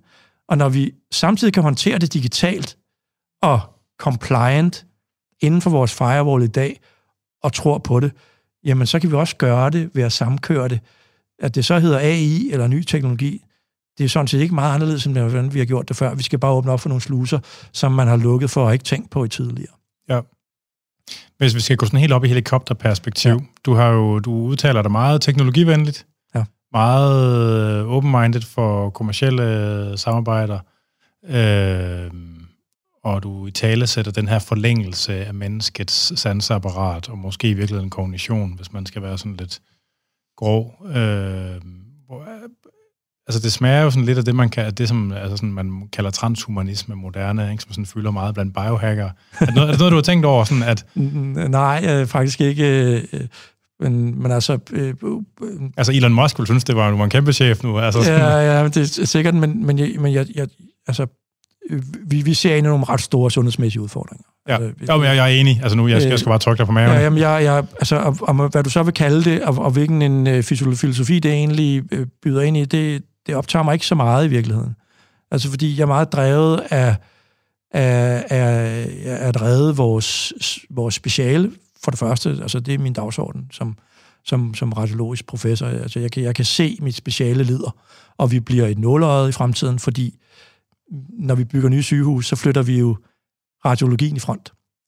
Patienten kommer til at møde, øh, hvad hedder det, scanneren, før de møder lægen. Det er ikke engang løgn. Altså, og, Ja. ja. og der er allerede nu installeret et sted i verden, godt nok, har jeg lige hørt i dag, den selvbetjeningsscanneren. Altså, som er, Nice. at øh, du som patient går ind, øh, kører dit sygesikringsbevis ind, så åbner der en dør, du ligger på et leje, og så klarer scanneren resten. Øh, ingen human intervention at all. Den er der allerede. Er det Prototype. eller MR? Eller? Den er, den er i Sydkorea. Så det er en, det er en CT-scanner. Okay. Øh, og, så den kommer. Altså, når den er der i prototype, så kommer den. Ligesom nede i Føtex. Lige præcist. så når man, når man, altså, og det bliver vi jo nødt til at tage alvorligt. Øh, for ja. det første. Ja. Nummer to er, at vi bliver også nødt til at tage alvorligt, at vi bliver ældre. Er nødt til at tage alvorligt, at vi ikke kan acceptere, at vi skal leve med skavanker øh, på samme måde som øh, min forældres generation og forældrene før. Øh, øh, altså 50'erne blev 40'erne og så videre. Altså det- hele tiden det der med, at vores, øh, i og med at vi lever længere, så vil vi også gerne være funktionelle længere. Og det presser vores sundhedsydelser. Så vi kan ikke betale regningen. Og vi, og vi kan ikke komme i mål med det. Og det vil sige, når der er rigtig mange, der får kroniske lidelser, så fylder de også og spærrer for nogle af dem, der måske har akut behov for det. Ja. Så hvordan rydder vi det? Og det kan vi kun gøre smart. Så der kommer mere og mere, hvis du spørger mig, så noget med hjemmemonitorering. Altså hvor du får, ligesom Nespresso-maskinen, så kan du tage dine blodprøver derhjemme, som så er koblet på det store Labka eller blodprøve-internet, hvis du har kronisk lidelse. Og så kan du klare alt det her hjemme. Man laver i dag jo kemoterapi hjemme. Super godt initiativ, som, hvor patienterne har det meget bedre, end at komme ind og få det på hospitalet. Øh, man, øh, øh, hvad hedder det, øh, øh, de her kroniske lidelser, vi er gode til at, at behandle, rheumatoid arthritis, ledegik for eksempel. Ja. Der er 40 procent af besøgende i et ambulatorium i rheumatologisk, det er øh, kroniske patienter, der er velbehandlet. Der bare kommer og siger, når blodprøven ser fin ud, øh, her er ny medicin, vi ses om øh, fire måneder, eller om et halvt år, eller om et år. Ikke? Farvel igen. Altså, hvorfor lave den ydelse der, når vi kan lave den derhjemme? Ja. Altså, der er rigtig mange af de her ting, hvor vi bliver nødt til at tænke på, hvordan vi frigør tid til at kunne få både råd og tid til at tage os af dem, der er mest syge og har allermest behov for det. Ja. Og vi kan se det nu her med covid, hvor vi har smidt alt vores ressourcer til at håndtere noget, øh, altså den her virussygdom. Øh, vi har halveret, eller hvor meget det er, øh, antallet af kraftdiagnoser. Øh, øh, der er ikke nogen, der møder op til, øh, til mange af de her ting. Så der kommer en regning på et tidspunkt, måske, vi ved det ikke, men potentielt kommer der en regning, som, hvor folk kommer senere. Vi kan se, at blodpropperne kommer nu, fordi altså alt for sent. De har haft den, men de turer ikke komme og vil ikke komme. Og det klager kardiologerne over. Altså, så, ja. så vi bliver simpelthen nødt til at sige, jamen, du kan ikke have så snævert et sundhedsvæsen, der er gearet hele tiden på kanten til at kunne performe, fordi vi har lignet det ihjel, hvad lige vil jeg sige. Øh, og så samtidig forvente også, at vi kan levere ydelser på 24 timer i døgnet. Altså, det går ikke. Og vi har vendt vores vagtpyramide også, så nu skal specialisterne i front, øh, sådan så patienterne forventer, at det er højeste ekspertise på døgnets 24 timer, der skal være i front. Det kan heller ikke lade sig gøre. For hvad, hvad med i dagtid? Hvordan, hvem skal så træne de unge? Og så videre. Altså, der er, den ene hånd ved ikke rigtigt, hvad den anden gør. En af løsningerne er en digital ven, der kan holde din vagt, når du ikke er der. Der ja. kan løse nogle akutte opgaver eller nogle kroniske opgaver, når du ikke kan være der, når du ikke har ekspertisen der. Men når vi har sagt A, så må vi også sige B. Du kan ikke sige, at det skal vi, og vi har en digitaliseringsstrategi, som blev lavet i 2018 for regeringen. Og så samtidig ikke også lempe på nogle af de, den forældede sundhedslov, vi har, der totalt spænder ben for, at vi kan sætte data i spil. Ja. Altså, det, det, det, det giver ikke mening, fordi for to styrelser ikke kan blive enige om, hvordan man skal håndtere det, eller bare den enkelte jurist inden for samme afdeling kan finde ud af, hvordan man skal fortolke det. Nu har du fået min ærlige mening, og til jer lytter, jamen, øh, I skal ikke se det her som en, en, lang, en lang klagerække, men det er, altså, jeg prøver bare at beskrive, hvad det er for en virkelighed, vi ser ind i. Vi har rigtig mange gode initiativer. Vi har så mange gode forudsætninger i Danmark til at blive verdensførende for det her til at få sat Danmark på landkortet, få at lave industri og arbejdspladser, der kan betale vores sundhedsregning, generere vores velfærd, hvis vi tør. Ja. Tør vi? Det er så et åbent spørgsmål, som jeg vil give videre til, når du engang får en politiker på besøg. Du kan det har jeg prøvet med politikere. Det var ja. en forfærdelig idé. Det kommer aldrig til at gentage sig. Jesus fucking Christ. Øh, det var en glimrende svagdag at slutte af på, synes jeg, faktisk. Øh, man, man fornemmer godt, hvor du er henne af. Nå, men tak for det. øh, det var meget spændende at snakke med dig. Tusind tak. Øh, og jeg kan måske lige afslutningsvis sige, at jamen, alt det her, det gør vi i en konkurrencefri zone. Altså, vi har en fundats i vores radiologiske A-testcenter, at vi skal ikke gentage, lad os sige, øh, fortidens sønder med at være i konkurrence med hinanden på tværs af hospitalerne eller inden for landets grænser. Okay. Vi, vi har vi skal gøre det her i fællesskab. Vi skal være med til at bygge fundamentet af den digitale infrastruktur sammen, fordi på den måde kan vi gøre spille hinanden bedre. Og så kan vi diskutere, om vi skal konkurrere på de sidste 10 procent. Ja. ja. Fedt. Tak for det. Ja. Vil du lige øh, fortælle igen dit fulde navn og titel, og hvor man eventuelt kan følge med i jeres arbejde hen? Jeg hedder Michael Bosen, og jeg er professor i radiologi på Bispebjerg Frederiksberg Hospital, og så er jeg medstifter af Radiologisk A Testcenter, i kan enten øh, finde mig inde på Radiologisk A-testcenter, som er rait.dk. REIT, det er forkortelsen, .dk. Der er lidt af det, vi laver på kunstig intelligens agendaen, og hvis man er interesseret i at høre, hvad vi laver på forskningsenheden på Frederiksberg Bispebjerg Hospital, så kan man gå på Bispebjerg Frederiksberg hjemmeside og finde røntgenafdelingen, så skulle der gerne være et link til, til forskningsenhedens arbejde. Fedt. Mange tak, fordi du kom. Selv det, tak, var, uh, det var en fornøjelse. Jeg kommer gerne igen. det var meget spændende. uh, dagens afsnit af Fitness MK, det er produceret i samarbejde med CAG Road, som jo er et af eller som er hovedstadens uh, forskningssamarbejde inden for uh, OA, uh, populært slidgigt. Og uh, afsnittet her, det er jo så som sagt en del af en programrække, vi har lavet sammen med dem. Øh, det er hverken den første eller den sidste. Du lytter til Fitness MK. Jeg hedder Anders Nedergaard, og du kan lytte med til den her og de andre episoder af Fitness MK via stream og podcast. Du kan streame dem inden fra andersnedergaard.dk samt på Spreaker, og du kan podcasten fra alle de store podcasttjenester. Google, iTunes og så videre. Øh, programmet er produceret af Jonas Pedersen, og I skal være velkommen til at skrive ind på afn eller på programmets Facebook-side eller Instagram.